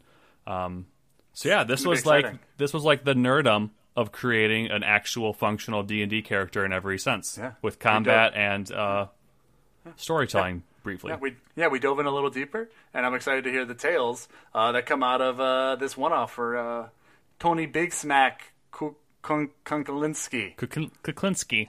Yeah, all right, Name's whatever. Big Smack. All right. Well, talk to you guys in a few seconds. Yep, talk to you soon. Yo, yo, yo, motherfuckers. We about to get all merry up in this bitch. And since it's the holidays, we about to shout out every one of our Patreons. The only question is, should I spit this shit fast or spit it in Klingon? I can't do either of those, so listen to this generic flow. Take a seat, grab a drink. Here we go. We would like to say thanks to our friend Impending Duff. He had us on his own show when our shit was really rough. Now it's time to say thanks to this dude. His name is Jack. He's a big bad evil guy and he'll fucking eat you like a snack. And we can not forget our biggest hog. His name is Brett. He would have us yell and eat more bacon till the room starts shaking. All these peeps mentioned here are sweeter than your chicklings, dear. Through their help and support, we could stop Voldemort. Uh. Yeah. If you would like to be shouted out with all these fine people, just head on over to patreon.com slash rngpc and maybe you'll end up in the sequel. Nate, out. All right, now, just mere seconds later, almost no time has passed, at least for the, the listeners and the common people of this podcast that we make. I'm so much older now. Two weeks older to be precise. yeah, we said four days. Ha. Joke's on us for thinking plans in 2020 will play out how expected.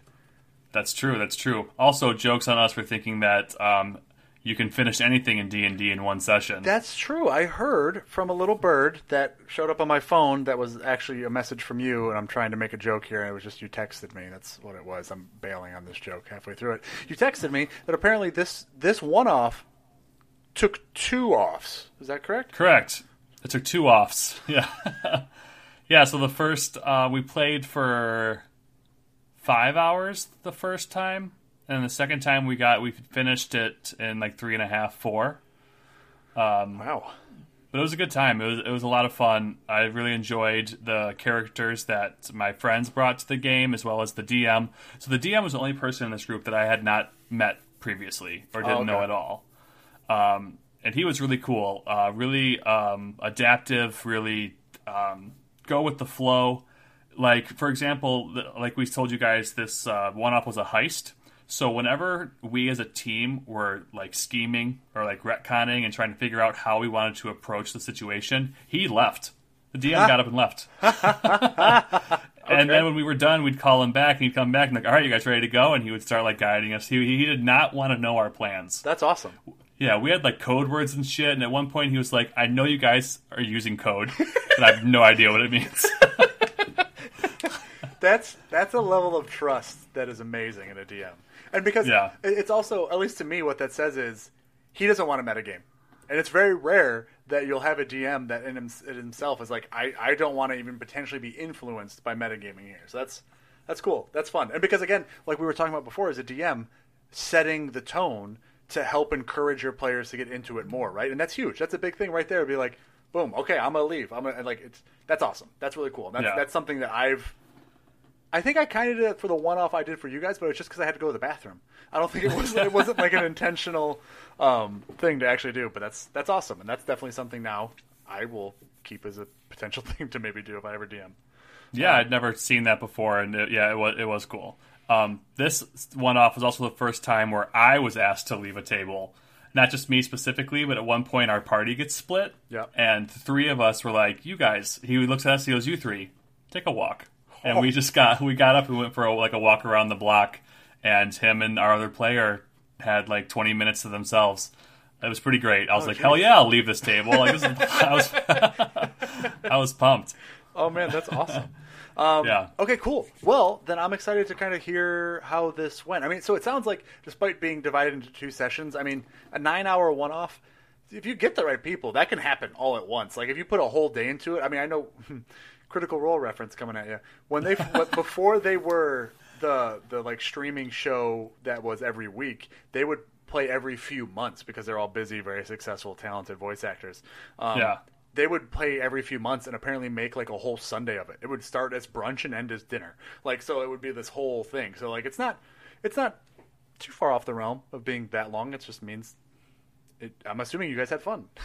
We did have fun. Um, so okay, so why don't you why don't we start um, since I wasn't there? Why don't you introduce the other characters or talk about who else was how many people were there? So there were um, five of us, if you include the DM, four players in the DM. Okay. Yeah, that's correct. Yep. and and as the listeners are very familiar with, your character was Tony Big Smack something. I don't remember his name. It's been two weeks. It's Kuklinski, but it's just Big Smack. Big Smack. Okay. Um, cool. We don't need to remind them because we just did all of that of who you Yep. were. But wh- who was everyone else? All right, cool. So there was a rogue, tr- a rogue trickster turtle named Shelton Crackpot. What?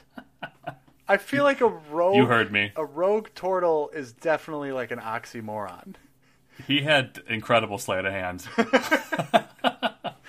I mean, I, I okay, all right. I mean, it's D and D. I mean, to be fair, turtle is a completely made up tortoise thing. Which I mean, we've we've made one of those on here before, so cool. All right, fun.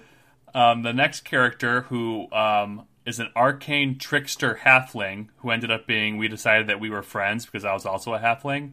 Their name was Mulligan. Um, Arc- I did not catch.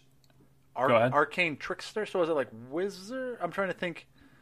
I don't know exactly. That's not exactly like a, a class person. I mean, um, maybe I'm just wrong. Anyways, keep going. That's what I remember him saying, but um, maybe to give you some more context, he had this ability where he rolled, uh, I think he called them like pointus points or something, where he would roll a d20 twice, and like, so for example, our first session, he rolled a d20, he rolled a 3, and then he rolled a 17, and once per day, he can delegate that 3 to like the DM if he wanted to, so the DM goes to roll a roll, he's like, you rolled a 3.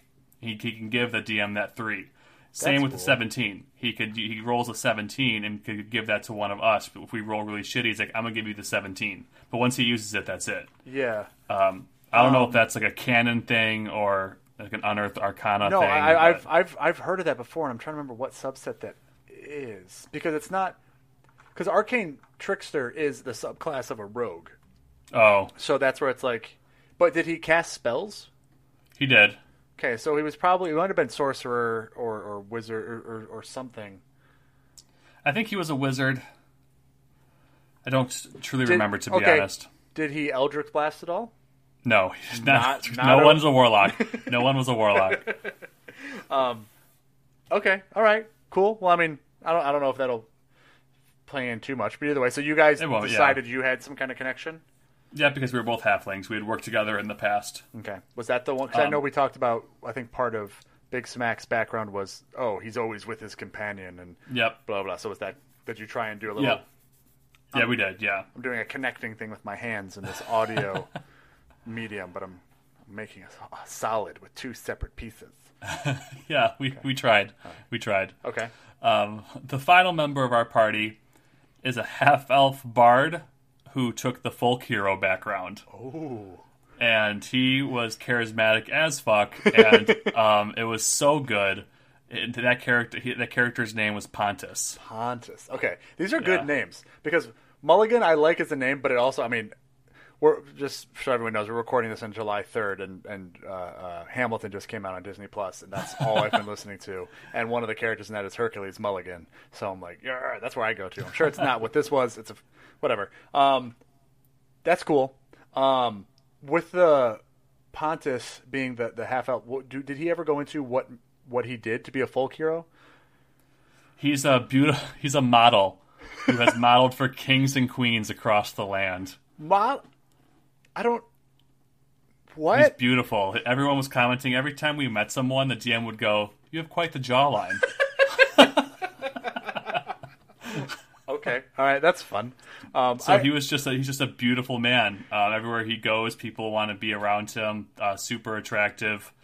Uh, so just very persuasive and charismatic as a result. And I, the folk hero thing could all be bullshit. You know, I Well- don't know. It was just a one off. yeah, but no, I mean, folk hero. Usually, how it works is there's something that you did that inspired people, and blah blah blah, and so people recognize you as a thing. And I, I think it's funny that he went with the just went with a model like thing because you, you can make it whatever you want. Like any other background, it gives you like examples of like, Yeah. oh, you could be this, this, or this, or this is could be what you did. Um, I'm just, I think it's interesting that he went with model because it's like, the fuck is a model in D and D? Like, do you pose for paintings? Like, or is it Yeah, just? who knows? Oh, that's great. That's funny. Um, It was also funny because the DM and him had this like they've all played together before in like a DM player capacity. Um, but the DM would have Pontus every every time someone asked Pontus like, "Who are you?" He'd and Pontus would be like, "You don't know who I am." The uh, DM would be like, "Roll a dignity check," and like just make him roll a d20 and be like. You're not that hurt by the fact they don't know who you are. It's just like that stuff like that. It was funny. That's great. And see, and, and that's just again another example of why I think the more you just play D and D with more people, the better it is. Because so much of this is just made up, and as long as you're having fun and the rule, like that little dignity check thing, it's just a fun little whatever. Fucking throw it in and like, Yeah. yeah, it's that's fun. That's cool. Um, all right, cool. So, so it's a heist. What what were you guys stealing, and or what was? Just start explaining the story, and I'll stop you anytime I have some peanut gallery things to add in. Okay, cool. Yeah, definitely. So we were hired by a wizard named Bartholomew Bigsby, who has a vendetta against the Duke of this town that we're in. Good name. Good name. Um, it was a good name. I liked it. Um, the uh, like a week prior to this event, there a space rock fell from the sky, and the Duke was able to steal it and from where it landed before Bar- uh, Bartholomew could. So Bartholomew was like, "Your job is to go to this party that the Duke is throwing tonight. He's inviting the whole town, and figure out where he keeps the space rock, steal it, and bring it back to me. If you do so successfully, I will pay you each 3,000 gold, as well as, and then the DM gave each of us a piece of paper, and he says, You each have a secondary mission that you keep to yourselves. If you complete that secondary mission, I'll give you an additional 1,000 gold. My secondary mission was break as much stuff as possible without being caught. okay. All right. That's so. I like. Okay. Again, love that as. Oh, I'm making. I'm excited. I'm banging things. Um, love that as a dynamic. That's that's fun. Um, and hilarious. But like, how is that measurable on your end? Like, what what uh, what is as much like you could just say, yeah, I broke everything. I don't know what the DM was doing, but every time I broke something, he'd have me roll a D100, which scared me every time. It's like, all right, here we go. It's just like, I'd roll the D100, he'd just look at me and he'd go, okay. And then we'd start, keep going. It's like, all right. Did I do good? Yeah. I rolled a str- I rolled 100 once, which was pretty cool. I'm like, I'm like, I have, I have all zeros. And they're like, that's a 100. I'm like, cool. That's. I don't know, I don't know what it did. Do you know the you know the chances of that? One in a hundred? Yes, that is correct. Oh. Them fist pumping. um, okay, cool. That's fun. Um, I'm just gonna keep saying that's fun. That's apparently my go-to. That's my line. Um, okay, cool. So, yeah, keep going. Okay, cool. Um, so, in order, like, so we ended up. I don't know. This was this organically happened, but essentially the gist of it was we decided we need to figure out our group's dynamic, and we pulled off a mini heist before we did the main event. Wait, was this? Did the DM suggest this? nope. This is This was our idea. this is why this was two sessions. Yeah, I'm gonna tell, I don't I don't know how long this took or where it went, but this is why it was two sessions. So we decide that we're going to rob a jewelry store because we can't show up to to this party with this rich duke, who, by the way, I don't know if I mentioned, is a vampire. No, Um, what? Yeah, the duke's a vampire. That's information we knew going into this heist. It's not like we learned like the uh, Bartholomew was like Okay, keep going. the Bartholomew was like the duke whose name is Reginald is a vampire. That's so okay. So that that's always something that's interesting to me too. Is like the the world itself, right? Because I'm assuming that if people vampires, just I mean, I'm assuming most people know this. Usually bad. Are, are are monsters and big bad type things you can fight in a D and D campaign, depending on how the DM wants to use them. And I guess it's interesting that so you weren't supposed to kill him or do anything with stopping like any sort of I mean, evil. If we did kill him, I'd imagine that Bartholomew wouldn't be you know upset with us. But no, we were just supposed to go get the uh, space rock and bring it back. Interesting. Okay, that but that adds a level of like heightened awareness or or, or tension. It raises it raises the stakes, you could say. Oh, where's the sound effect intro drum drum cymbal? but um, Yeah, no, I wouldn't, I wanted to talk it. Anyways, um, okay, all right. So there's this is clearly a well thought out world. I appreciate that because again, like I said, for me, when you say, "Oh, this person's a vampire," it's okay. So they're bad. They're a monster. We have to kill them. But apparently, that's not the main goal. Okay, cool. So you decide you're not going to show up empty-handed, even though you totally could have. Yep, we can't show up to this party without looking, you know, as dapper as can be. So we decided to pull a minor heist on a jewelry store. And Pontus goes in first and uh, explains the situation to the shopkeeper that This we're going bard, to the right? the half elf yes, park. Pontus. The, yep, Pontus goes in and explains our situation to the shopkeep that we're going to the Duke Reginald's party tonight, and we can't go and, and with empty-handed. We need something to impress him. What's the most expensive piece of jewelry that you possess? So he he brings it out and sets it on the like the counter. And at this time, our turtle Shelton stumbles through the front door and smashes his shell into a display and ruin and starts breaking stuff like quote unquote falling around, stumbling. It's full bull in a china shop. Yep, yep. This so is when the the, rogue. shopkeep, yep, The this very, is the rogue. The very stealthy rogue. Okay, okay. Yep. So as this is happening, uh, the shopkeep's distracted.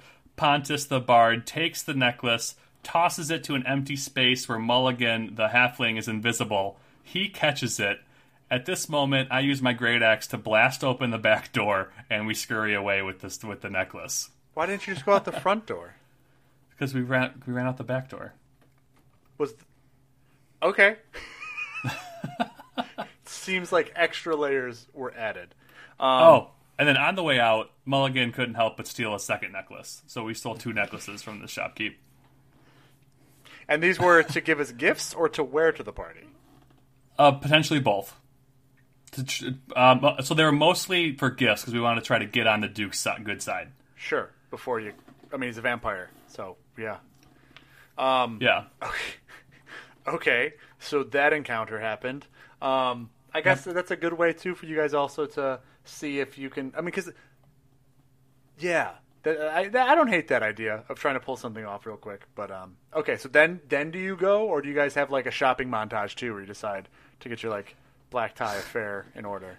We did have a shopping montage, but it was really? streamlined. Oh, okay. Yeah, it was streamlined. Um, the party was a masquerade, so we had to go to a costume shop and get masks and look nice. So, but that was uh, uh, that the whole like RP of that was the DM was like, "What kind of masks do you find?" So we all just described different uh, masks. Nice, that's So, fun. Yeah, it was a good time. Um, so then we get to the party, and there are skeletons everywhere.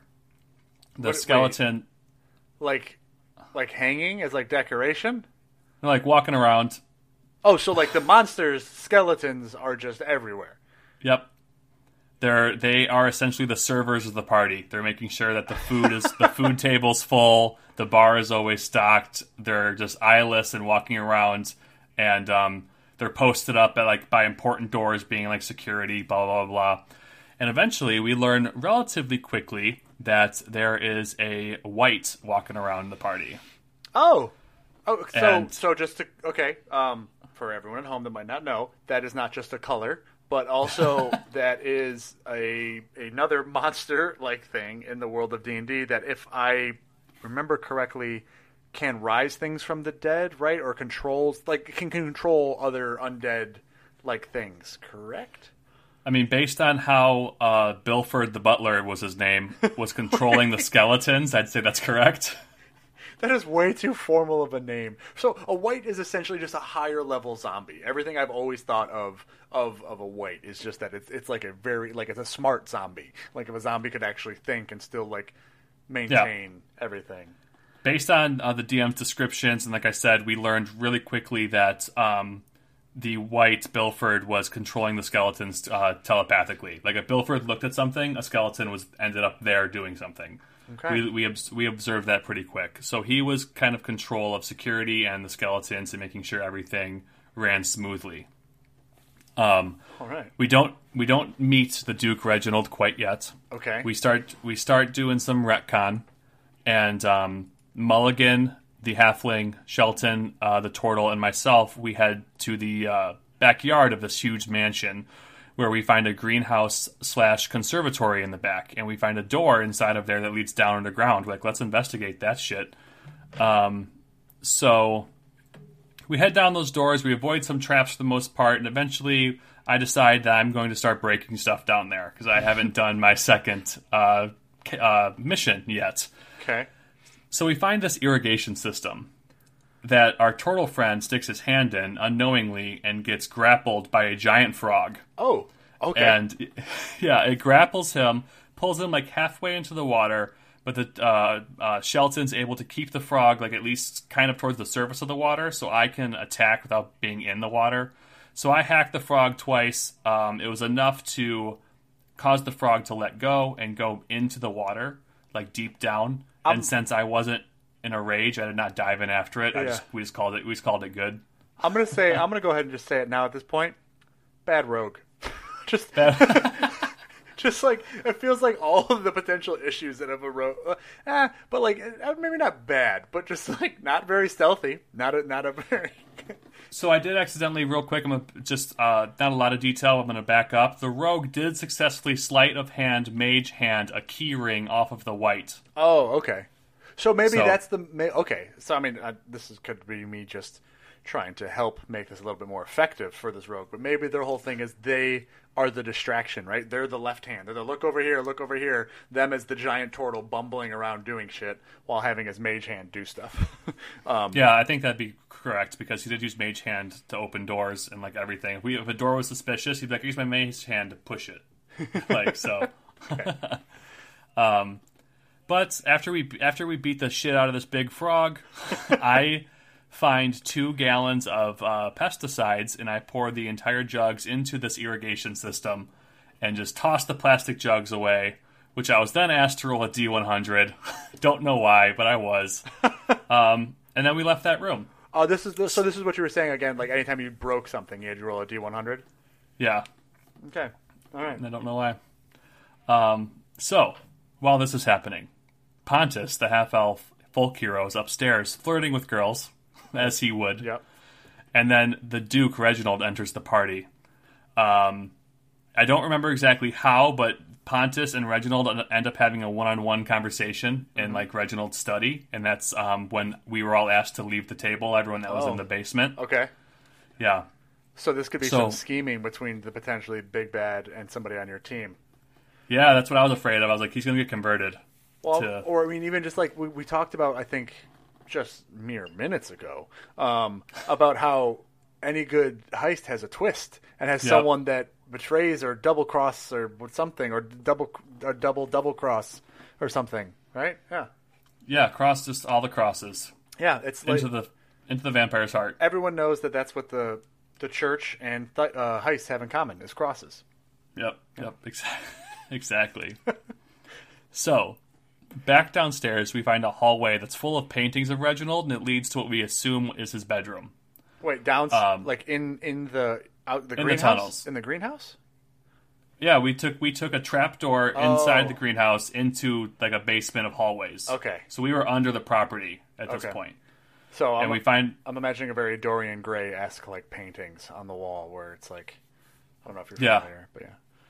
Yeah. There's multiples of them just Oh, lining this okay, hallway. okay. They're all of Reginald. and then we like, enter what we assume is his room, and a carpet wraps up our turtle friend. Nice. Yeah. To love- which our turtle oh. friend retracts into his shell.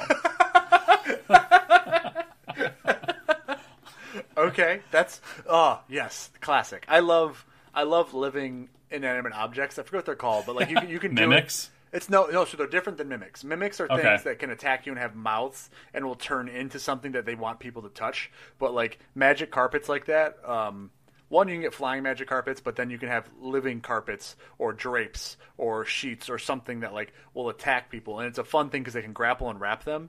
And then I don't know if this happened, but like you can get suffocated inside of them, as well as then when you attack it, you're also attacking your friend. like, Yeah. So, um, so I'll, I'll just let you know that's exactly what happened. okay, well, yeah. Shelton got suffocated, and Mulligan told me, "Hey, Pon- or uh, hey, Big Smack, I think it's time you go into a rage." And he casted haste on me. Oh damn! So I attacked this carpet four times. In one turn, With- I'm assuming. yeah, yep, in one turn with Shelton inside of it. Um, I don't know if this is how this normally goes. wait. The DM. Did you use your voice? Did you do the heavy metal voice? Oh, I did. Nice. I was like, I would like to go into a rage. Did it go over well? Was it, went over well. like applause or some sort? it was well received. It was Okay, well received. Nice, good. Carry on. Um, so I don't know if this is how this normally goes, but every damage I dealt to the carpet, half damage got dealt to so. the person inside. I don't remember Okay. exactly, but it's a, it's a common. It's a, I just know you do damage through the carpet as well. So. Gotcha. Well- Well, he failed two death saves, Oh, but he lived. I ended up killing the carpet, and he rolls out like half alive, and we wait. put were- some potions were- in his mouth. Were the death saves from you attacking him or from the suffocate? Yep. Oh, from me attacking him. I felt so bad. And and oh, and one time I rolled a nat twenty, and I looked. I so the the turtle was sitting to my right, uh, Shelton. I grabbed my one d eight and I turn and look at him and I go, "Can I borrow your d 8 you fucking stole his dice to do damage to him. Yeah, yeah. Okay, all right, nice. Um, Yep. I oh, But more of the story, he lives. He lives. oh, it would have been so good if he dies. It's just like, It was close. will we just leave the shell? I guess. Oh my god. Oh, So after did, that, why the- did the other what? guy leave though? Like the bard could have. Was there a thought process here? Was he gonna stay behind and like be the like I don't know lookout or something? Like I believe there was a reason why he did not come with us downstairs, but I don't remember. Oh man. Because bards usually have some kind of healing or stuff they could help with buffing or magic as well too. It's just one of those things where it's like, and one of one of the other rules of D and D that besides there are no rules, but don't split the party. Uh, yeah. like that is that is a cornerstone, and yeah, okay, all right, all right, carry on. But we did, as as parties always do. yeah. So after that, we leave the bedroom, and on the way out, I use my great axe to carve X's over Reginald's face in each of his each of his paintings. Oh jeez. So that's how I do more damage. Okay. Okay. Um, this is where it starts to get kind of interesting, if it's not interesting already to you. We decide that we're going to try and rejoin the um, the party. Wait, party did you find the space rock? No, not yet. Okay. So all of this is just mishap. Yep, this is all like a retcon, you could say, I guess, as we're looking to see where the space rock might be. Recon? You mean recon? Oh, yes. I Retcon, retcon is when you change something that's already happened. Uh, okay. Like you're we're, right. we're currently retconning your explanation of what a retcon is. Oh, Meta. is that like Inception? It's rec reconception. Anyways, keep All going. right. So we decide to try to rejoin the party going on upstairs. Uh, we try to go back through the conservatory, but apparently the pesticides that I poured into the irrigation system caused those plants to grow exponentially, and they were cr- they have now taken over the conservatory. They're like it's like a massive jungle in there. So it just went straight Jumanji. Just so- Yep. Okay. Okay. Literally, Jumanji was used as, as a Oh, really? descriptor as to how the plants were acting. Yeah, they were they were crawling around and shit with their vines, Oh. and if someone got too close to the conservatory entrance, they were being pulled in. So guests were being pulled into the conservatory. You did this. I did. You, did this. You want to know what makes this moment even funnier? Yes. Mulligan's secondary task was to get a plant out of that conservatory. Oh, was it really? I did not. I didn't know that until the session or one off was over. That that was his task. I was like, my bad.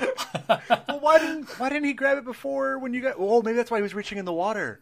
He's the one that reached in the water, right? No, no, no. It wasn't. So Mulligan's the uh, Oh, he's the halfling. The- uh, Shelton. Shelton's the one that reached into the water. Yeah. Okay. Okay. Um, that sucks. Yep. I asked Mulligan that. I'm like, how come you didn't grab it before we went down the trap door? Because he noticed it. He, he used um, uh, detect magic, and he found the plant that was had a magical essence. But he was like, I thought I could get it later. Cool. I know where it is. Nothing will happen to it. Something Yeah. happened to it. yeah. That's Yep. see. That's probably why I had you roll the D100 because it was probably like, okay, what are the percent chances of this fucking up what's going on here? And like, you, the, the, every DM has a different way of like confirming stuff. Like some don't like it to be randomized. Some want to say, okay, well this happened, so therefore logically this is whatever. I'm I I like keeping it all random, and it, it kind of makes me feel like, okay, this is out of my hands. You guys did a thing, so roll. Now, Yep. if it's this, if it's that, it's but it's not always a D100. Sometimes like odds or evens. Okay, like I won't tell you, but just like roll a D20. Okay, it's an odd. That means Yeah. it's bad. And then it's like Yep. there we go. And so that's fun.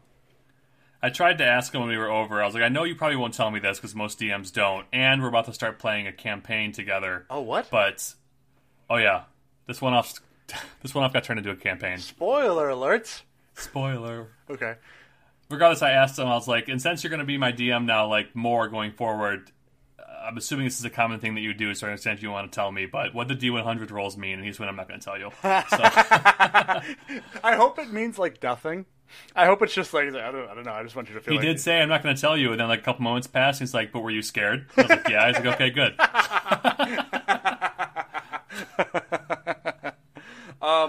Okay, so you guys can't get back up through there. Plants are full on Jumanjiing people and pulling Yep. them in. Sounds like a great vampire party. Um, Yep, Okay. So do you make it back into the party? we do. We end up finding the food and wine cellar, which is directly underneath the kitchen of the mansion. Mm-hmm. Um, but we bump into one of the chefs that was down there, and he starts freaking out. He goes, "What are you guys doing down here?" He tries to run up the stairs, screaming for the guards. I grapple him, crack him over the head twice with a bottle of wine, and then we dump him into a, a trap door that was in the cellar. All right. and put a barrel of beer on top of that door so he couldn't get out. How is Big Smack feeling about all of this that is going on and everything with like Because I mean, you kind of said that you and, and Mulligan, right, are the ones that Yeah. are a little bit closer. So you stuck with him. You're now going around with this rogue turtle that almost you almost killed. um, what is his overall like? Is he think is this normal? Like, is this feeling normal for him, or like you your mind state at this point? So my mind state at this point is the way that like, because like I said earlier, I don't I don't really know these guys that well. So I was trying to like find my place not only within obviously this D and D group, but with like their dynamics Sure. they've all played before. So I kind of I told Mulligan ahead of time um, that I'm just kind of gonna follow his lead, Mm-hmm. and that's kind of our relationship. So I even told him I was like, I'm not gonna rage unless you tell me to. Okay. Because I because bad things happen when I rage. Okay. So like I felt really bad that I fucked Shelton up. Like I, he told told me to rage, I did it, and it's like I'm so sorry. Like that's just something I can't control it. You know, Yeah. like a Bruce Banner kind of thing, I guess. Um, so that's kind of what I did. So like when I first grappled the chef, I was like, should I kill him? which which made um, the person who was playing Pontus the Bard, who wasn't in that moment in the game, laugh. He's like, that was so innocent. Well, that's the lawful side, right? That's the lawfulness. And that, cool. Oh, I'm I'm glad that there was at least that because that's the thing for you. Like, you've what now played three different characters in Mm-hmm. total or whatever. Like, I think it's fun to see how different they feel, right? Because certain characters at different points, like your other two characters, I think would have just killed that chef. Yeah, for sure. Just straight up dead. There you go. and so like Yep. it's, it's it's fun that you at least had that different kind of dynamic to it. Um, nice. Okay. All right. So I'm assuming you guys get back up then through the food cellar. Yep, we, we throw a smoke bomb into the kitchen and end up back at the main dance floor of the mansion party area, which at this time, uh, Reginald's wife has shown up and she made her way to the center of the dance floor. At, I'm gonna cut you off again. At what Okay. point did you guys stop playing on the first night? Um, we stopped playing. When did we stop playing? Has it happened yet? Yes, Okay. it has happened. Um, we stopped playing somewhere during the points where I poured pesticides to the irrigation system. Okay. So did you have to walk away from the table the first night then? Yes. Okay. Okay. So before you get down there, before you almost kill Shelton, um, all right, cool. That's a good. That's a good kind of stopping point, and like that's fun. Um, all right, cool. Keep going. So the wife shows up, and she is now there at the party. Yep, she starts. Uh, she heads out to the center of the dance floor, and Reginald meets her there and gives her. It's it's the wife's birthday. Her name is Valerie. Okay. She is given a necklace that has the space rock in it in the center of it as a gift. Okay. And then she starts casting a ritual, which tur makes a green circle in the middle of the dance floor. And the DM pulls out his like JBL speaker and starts playing EDM music. And What? like, yeah, and it was awesome because like he had a very specific song he wanted for this moment, just to add extra layers to like our game. Uh-huh. And he played a specific DM song or EDM song. And right when the beat dropped, he was like, "Let the party begin," and like the music started fucking going. And he he starts describing what's happening. Like the band changes what kind of music they're playing. Reginald, the vampire, is now floating around playing a guitar. and Valerie starts growing horns, essentially turning into a demon. Oh. And Oh, this shit. green this green circle shows up in the center of the dance floor, and anyone who enters the circle starts becoming a demon. Whoa. But it's not, um, a it's not like an unwilling thing. Oh, so you have to there was no like draw from Okay. the circle. Yeah. Okay. Um, And I ended up entering the circle at one point, and I did become a demon. I grew horns. My hands became all demon esque. Were you like a halfling demon?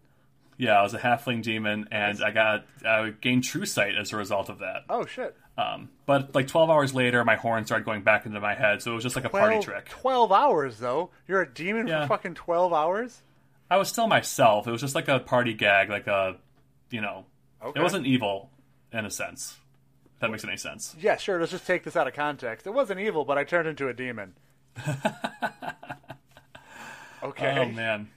Um, but I entered the circle because I tried to like do a performance. Like I was really into the music and really into the moment, and I tried to get, like give the wife a hug and unclip the necklace from her. Why you? Which then, because I was, I had the opportune moment, Okay. as Jack Sparrow would say. okay. I did. I had the best moment to give it a shot, to just go for it. So I did. Um, Reginald shows up. He slides up next to me playing his guitar, and he whispers in my ear. He says, um, I wrote it down. Oh, I know why you were here. Don't touch my wife. Find Pontus if you want to live.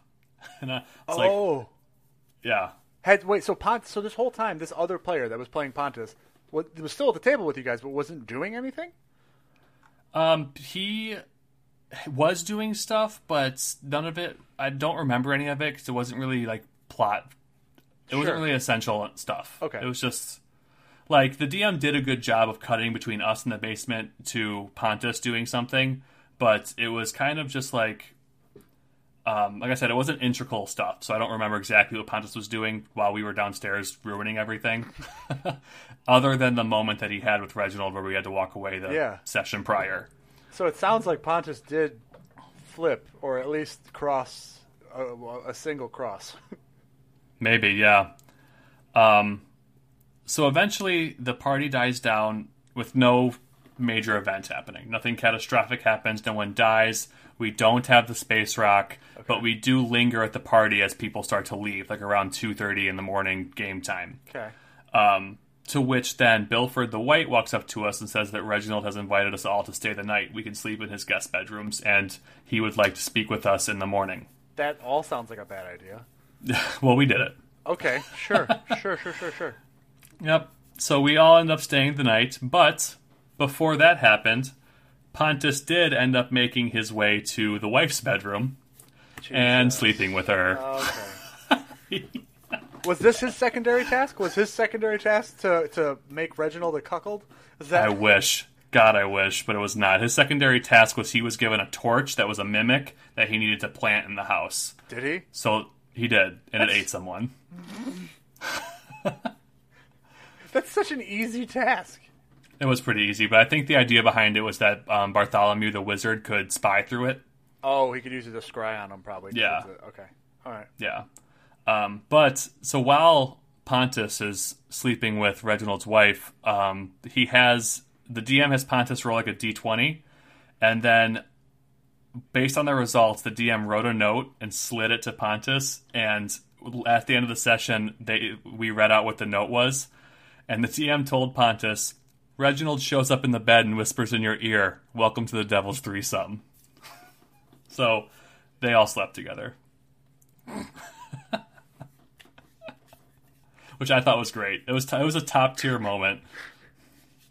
The silence that is happening on my end, I just want you all to know visually is full of me shoving my hand into my face very aggressively.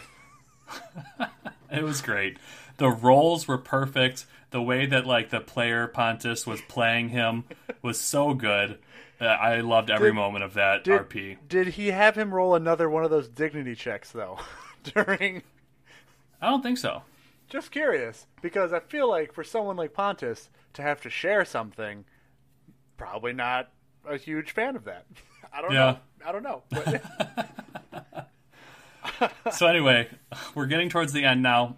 We meet with Reginald the next day in a blacked out library since it's now it's, it's daytime outside. Yep. Uh, black curtains, all that good stuff. And Reginald was like, you know, I was gonna pay you guys just to like not steal the space rock from me, but then I counted all of the damage that you've done to my house. He's like, single you guys looking at you. he did look at me a lot. Um, he's like, you put X's on, you cr- put crosses on my paintings. You broke this, this, and this. All of my plants are ruined. Um, the, my giant frog pet's almost dead. Blah blah blah. And he's looking at me, and the whole time I'm like, uh, I didn't do any of that stuff. How do you know I did that stuff? And I'm denying it up and down. So finally, the DM goes up. Uh, Big Smack, roll a um, wisdom save. Oh, oh no. Why did you stay? What about this seemed like a good idea to stay? Why? Why, why? So, so I roll a wisdom save and I fail, and he goes, "You are now charmed." And this is my favorite. This is my personal favorite moment of the whole session. Okay. So, the DM as Reginald looks at me and goes, "Just tell me the truth." And I lock eyes with the DM, uh, being Reginald, and I'm looking at him, and I let this like moment kind of build because I've now been charmed. And after like a moment, I go, "Okay, you got me." This big muscly halfling. Just, oh, okay. yeah, and for, since for those who can't see me, what I essentially did was I put my chin into my chest and brought up one of my shoulders. I was like, "Okay, you got me. Like I did it." and my the DM fucking died. so I was really I was really proud of that that moment. That was probably even. I mean, I'm assuming you did the voice as much as you could, right? The higher pitched.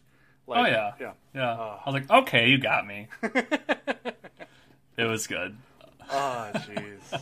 Okay. Um, All right. But yeah, but then essentially Reginald does end up offering us gold and to never come back to his house. um, but he also says that uh, if we kill Bartholomew, he wouldn't be sad about it, which is um, Are you still charmed at this point? How long does the charm last? uh, 24 hours. Oh. And wait, so, uh, is that is that it? Was there more? I mean, you guys didn't get So the space it. rock, right? So the a- after he told us that like he can we're, he can he's going to pay us to leave, and that if we kill Bartholomew, he won't be sad. Um, he was like, that's kind of the end of the heist, and that's when he asked us if we wanted to turn this into a campaign or not. Um, and yeah, and we decided that we want to keep playing. So So you guys failed. yeah, I mean, I guess. Too long didn't read. You guys failed. yep, we failed. And everyone in our group thinks Reginald is way cooler than Bartholomew, so we're probably going to kill this wizard. Um. Okay. All right. Well, well, I mean, since you're charmed, especially, I, I'm pretty sure charmed like you can't put yourself in danger. But if your other allies are on board, like I don't know, I'm just saying, like yeah, there you would definitely be, I would assume, somewhat okay with it, on board with potentially killing somebody that your charmed person wants you to kill, as long as you don't see them as more of an ally than the person that charmed you. Which yeah. yeah. But but here's um so th- the um the DM did take a moment like so he's like after it was all over he did kind of just like give us spark notes of what happened he's like you do continue to hang out with Reginald in his library he gives you more background on his like kind of life and blah blah blah blah and he does tell us that although Reginald is a vampire he did learn that with like his long un- unending life that it's just easier to be nice to people so like he he so he's the duke of this town. He throws a massive party once a month and invites everyone and he's rather generous with his money. He doesn't want people knocking on his door. He doesn't want people trying to mm-hmm. fucking be like get out of our town. Like he doesn't want the hassle. He's over it. So he's like he's just so indifferent about everything, which is why he was like, you know, if you kill the wizard, I don't care. Like if you do, cool. If not, I don't care. Like The, I'm, assu- I'm I'm assuming here the wizard is a human. I believe the human, the wizard was a human. Yeah. Yeah. So like, just saying, I I I am fully on board with you guys killing this wizard, but do not expect it to be easy Oh no, by like any means. he did give Mulligan a monocle that uh, dispels magic in a sixty foot cone.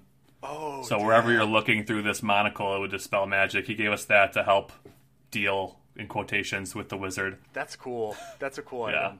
Um, yeah, because I'm, I'm, again, I assumed he was human because one, the wizard human thing just usually kind of lines up because wizards are often power hungry, which is often the thing of like, oh, that's a, another human like flaw as well because their lifespan in comparison to other races is so short. So it sounds like you got the classic human is jealous of this thing that can live forever, has all this power and gold and all this stuff, and is constantly trying to undercut him. And probably Yep. like if he runs this town, everyone else is like, sure, yeah, whatever, he's fine. But this one guy that gets a little bit of, of power is like, no, that's not fair. I want some of it. Blah blah blah blah blah blah blah. And that's the wizard. So, Yep.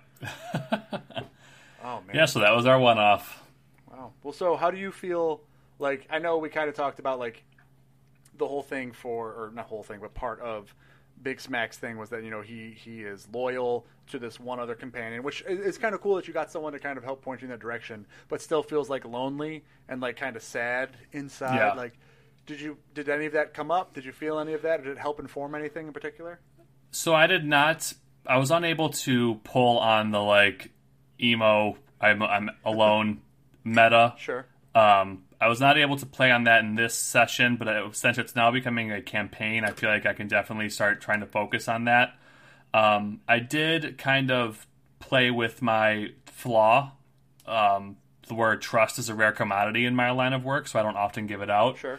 Um, I did not trust Pontus. He was way too beautiful and way too full of himself for me to be someone I'm just going to trust. Well, and so Um, that would so- be that would be the one thing I would. I mean, I guess you're charmed currently at this point in the campaign, but just kind of as like a maybe moving forward. I agree with the Pontus not trusting thing, and like if you ever get out of this at one point, like it's all very suspicious that Pontus was gone, and then now this is being offered to you. Like it's almost to the point where it's like. Like, do you trust? Like, what happened with him and Pontus? Like, what, what, Yeah. what was set up there? Did he kind of establish this from the very beginning, or like, are you being played again here? Right? You were hired, and that's your thing too, right? You have, um, um, what is it? For the I follow the law laid down for me to protect those whom I whom I am ordered to. So the group you're with is who you were ordered to do it with, but could you also extend that to well, the person that gave me this order and who told me to protect these people was this wizard, right? Like Yeah. so that's that's my job. And so like I'm going to say if there's anyone that potentially might at least need a little bit more nudging in a role playing aspect, I feel like it would probably be your character. And that's why the fact that you are charmed currently and might fuck with that a little bit, but that would be the one thing I would maybe implore you. I'm not saying not to do it, but just make everyone else at least think through it and convince you. Which again, I, you know, the current character I play in, in Andoran in our campaign, Yeah. I, I am a little bit more pompous and like it will be stubborn and shit, but I'm usually trying to just get other people to think through stuff. I want you to come up with a reason that is more than just, oh, the DM said the blah blah blah. It's like, no, no, no, no. Why? like what Yeah. what is your character reasoning behind this? Because inher- inherently this is not good. like so I'm fine with doing this, but explain to me why. And like that would be the one thing I would say for you. I'm not saying you need to completely hold everything up or ruin everyone's stuff, but it sounds like you got a good group of people that like role playing, so they might even enjoy that like even if you just bring up like I don't trust either of these people. It sounds like we're pawns being pushed back and forth by either side of this power struggle here and where is that going to get us? Or like I mean, not, I don't know. That's a good point. I like that you bring that up because I was struggling with being like a lawful neutral character with this group, especially since like Mulligan or um sorry, Reginald's like, what can I do for you guys? Like, I'm not I don't want to spoil your fun. I don't want to kill you. If you're gonna not steal my stuff, what can I do for you in return? And Mulligan's like, can you make me a vampire? Because he just like he's chaotic as fuck, and it's like if he's my friend and I'm this lawful neutral character, like how what do I do with that information? My friend now wants to be a vampire, so it's like I, I I'm glad you brought that up because it's definitely something I'm going to do once Reginald's not around. I think I'm going to ask Sure, my group, sure, sure. like, listen, like, why why are we going to do this? Mm-hmm. Like, I'm okay with doing this, like you just said, but I need to understand Yeah. why you think this, why you all think this choice is better than the other choice. and, and and that's where it's again for you. It's not necessarily, and this is why I argue for neutral instead of good, because it's not about a good and or evil outcome. You just need to understand what are the rules, what are we, what is what is going on here, and what what do we want out of this? What are we trying to like? I'm not trying to sway us either way. It's just I, it sounds like everything's changed. Like right, even in this, this these two sessions, it was like we went from having this one goal and this one thing that we're all trying to do, didn't work. Now we're going back to this other thing. Like in your line of work, you failed, right? I Yeah, you, that's true. You, you didn't you didn't achieve what you wanted, and sure, Reginald at least showed you some kind of mercy in, in some way, shape, or form. But I would at least like I don't know what your interaction with the is it Bigsby? Was that the butler or was that the wizard? Which one was the wizard? Bigsby's the wizard. Yep. Okay, I don't know what your general knowledge of him is, but like, if you come back to him and tell him you failed, is what what what? like, is that Well, the last group he hired to do this never came back, so he's used to having people Okay. not succeed at this task. sure? But did he just tell you they didn't come back and they did, and he killed them, or Ooh. Like I'm just saying, it's, it's one of those. That's things, true. It's valid. Valid. If if this vampire is actually a cool guy and the whole city likes him, what does that say about this person that doesn't? Like that's and, and again, that's what I'm just saying. Like it's just potential questions that like as the neutral character that needs some sort of order and law, I think that would be a fun role for you to try and fill within this potential chaotic group of people. Just to, again, let's think through this. just tell me Yeah. why, and then I'll go along with it. Um, That's true. but yeah. I like that because, like I said, I was internally struggling. Um, we did level up at the end of this too, which is pretty dope. Oh, but it's exciting. Well, I mean, you Yeah, fought a, six. you fought a wizard, and one guy had a threesome. So I mean, I don't know what else you need to line up, level up. So yeah, nice. Well, and I mean, that's I think that is the. And I'm not saying it has to end this way, but the sign of a good one off is that everyone at the end's like, we should do a campaign. We should Yeah. just we should just keep doing this. Um, that's yeah, that that's what I would say is the, sign of a of a good of a good one off. The most the most frequently we're gonna play would be a bi-weekly thing, but Okay. realistically, it's probably gonna be like a once a month uh, thing. That's and see that So. that even gives you some time to get excited about it and look forward to it. What I would say and what I try and kind of do, and your character's not completely dumb, so I mean, average. Taking notes. Not even like just 100% of everything, but like just ask the DM because there's some DMs that are like, if you don't remember, you don't remember. Like, and, and you need that to an extent because there's some times when you're trying to figure out a mystery or put things together, maybe they want you to remember and write things down. But even just kind of spark notes, even kind of like what, you, what we went through tonight. Like, this would be a good episode maybe the next time you go play just to listen to, just so you can kind of help yourself get back into it. Like, for Andrin in our current campaign, I have a little sticky note because he is a simpleton by the most parts. Um, I just have like here are her, his current wants, and then once I've either achieved them or it changes, I just cross it off and like okay, here are the wants. What is currently happening that affects these wants? Um, Yeah. that would be my one note um, for that. But Yeah, I'm excited. I'm excited to, um, I, uh, like we alluded to when we were building this character. In a one-off, it's hard to touch on all of your characteristics, um, but I did my best, and I think I was able to. Like I said, I even said in the first half that at most you're going to use two of them, and I think that's what I did. Yeah. I think I used like two of them. it sounds like you said you, you use the flaw a little bit and a little bit Yep. of the personality trait, the first half of the personality trait, right? That even though I'm constantly by my companion's side, right? You're, Yep. You have that companion, and, and there's that. What I would be interested in doing, and if you do if you do this, and the DM sounds like someone that's open to a bunch of stuff, your bond is I have other friends in the business who don't perform their duties exactly how I, how I do. Yeah. S- Just talk to them about potentially who are other bodyguards or other thieves or things like just i i- who else you might know outside of that. That might be a fun thing because maybe they were hired by the wizard. Maybe they know the other group that got hired or something or someone like that and just yeah, just see what, what else there might potentially be there. I, yeah, I did. I sent the DM a message after this was all over, and I told him that I built this character with the idea of a one-off, and I am a very background slash story-driven person. Mm-hmm. So I told him that I'm going to take some time to really flesh out this character, Yeah. mostly for myself, Sure. so I can figure out this character's motivations. And I asked him, I was like, whatever I write up or create, do you want to see that? Do you want that? And he's like, yeah, sure, send it over to me. Yes. So And, and and that's what I've learned too, and I'm still getting getting better at because I feel like in this last campaign I didn't do that for our DM as much. I had an idea of what I wanted to do, kind of jotted down some notes, and I just I, I guess I, I just never shared it with them, and I shared a little bit as we kind of moved forward, but.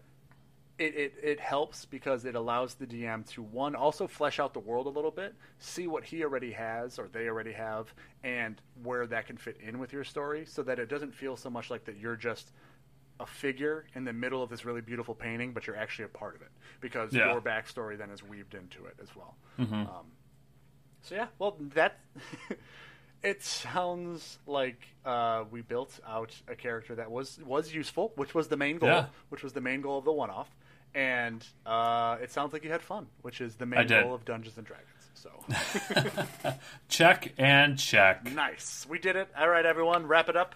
Bring everything home. Um, oh, that's us. We have to bring it home. Shit, there's, Oh, there's shit. no one else here. We're just talking into the void. I don't have our outro script up. This is a this is a one off. This is a special episode. So just ad lib it. Make it. I'll make it up. All right. So thanks for listening, everyone.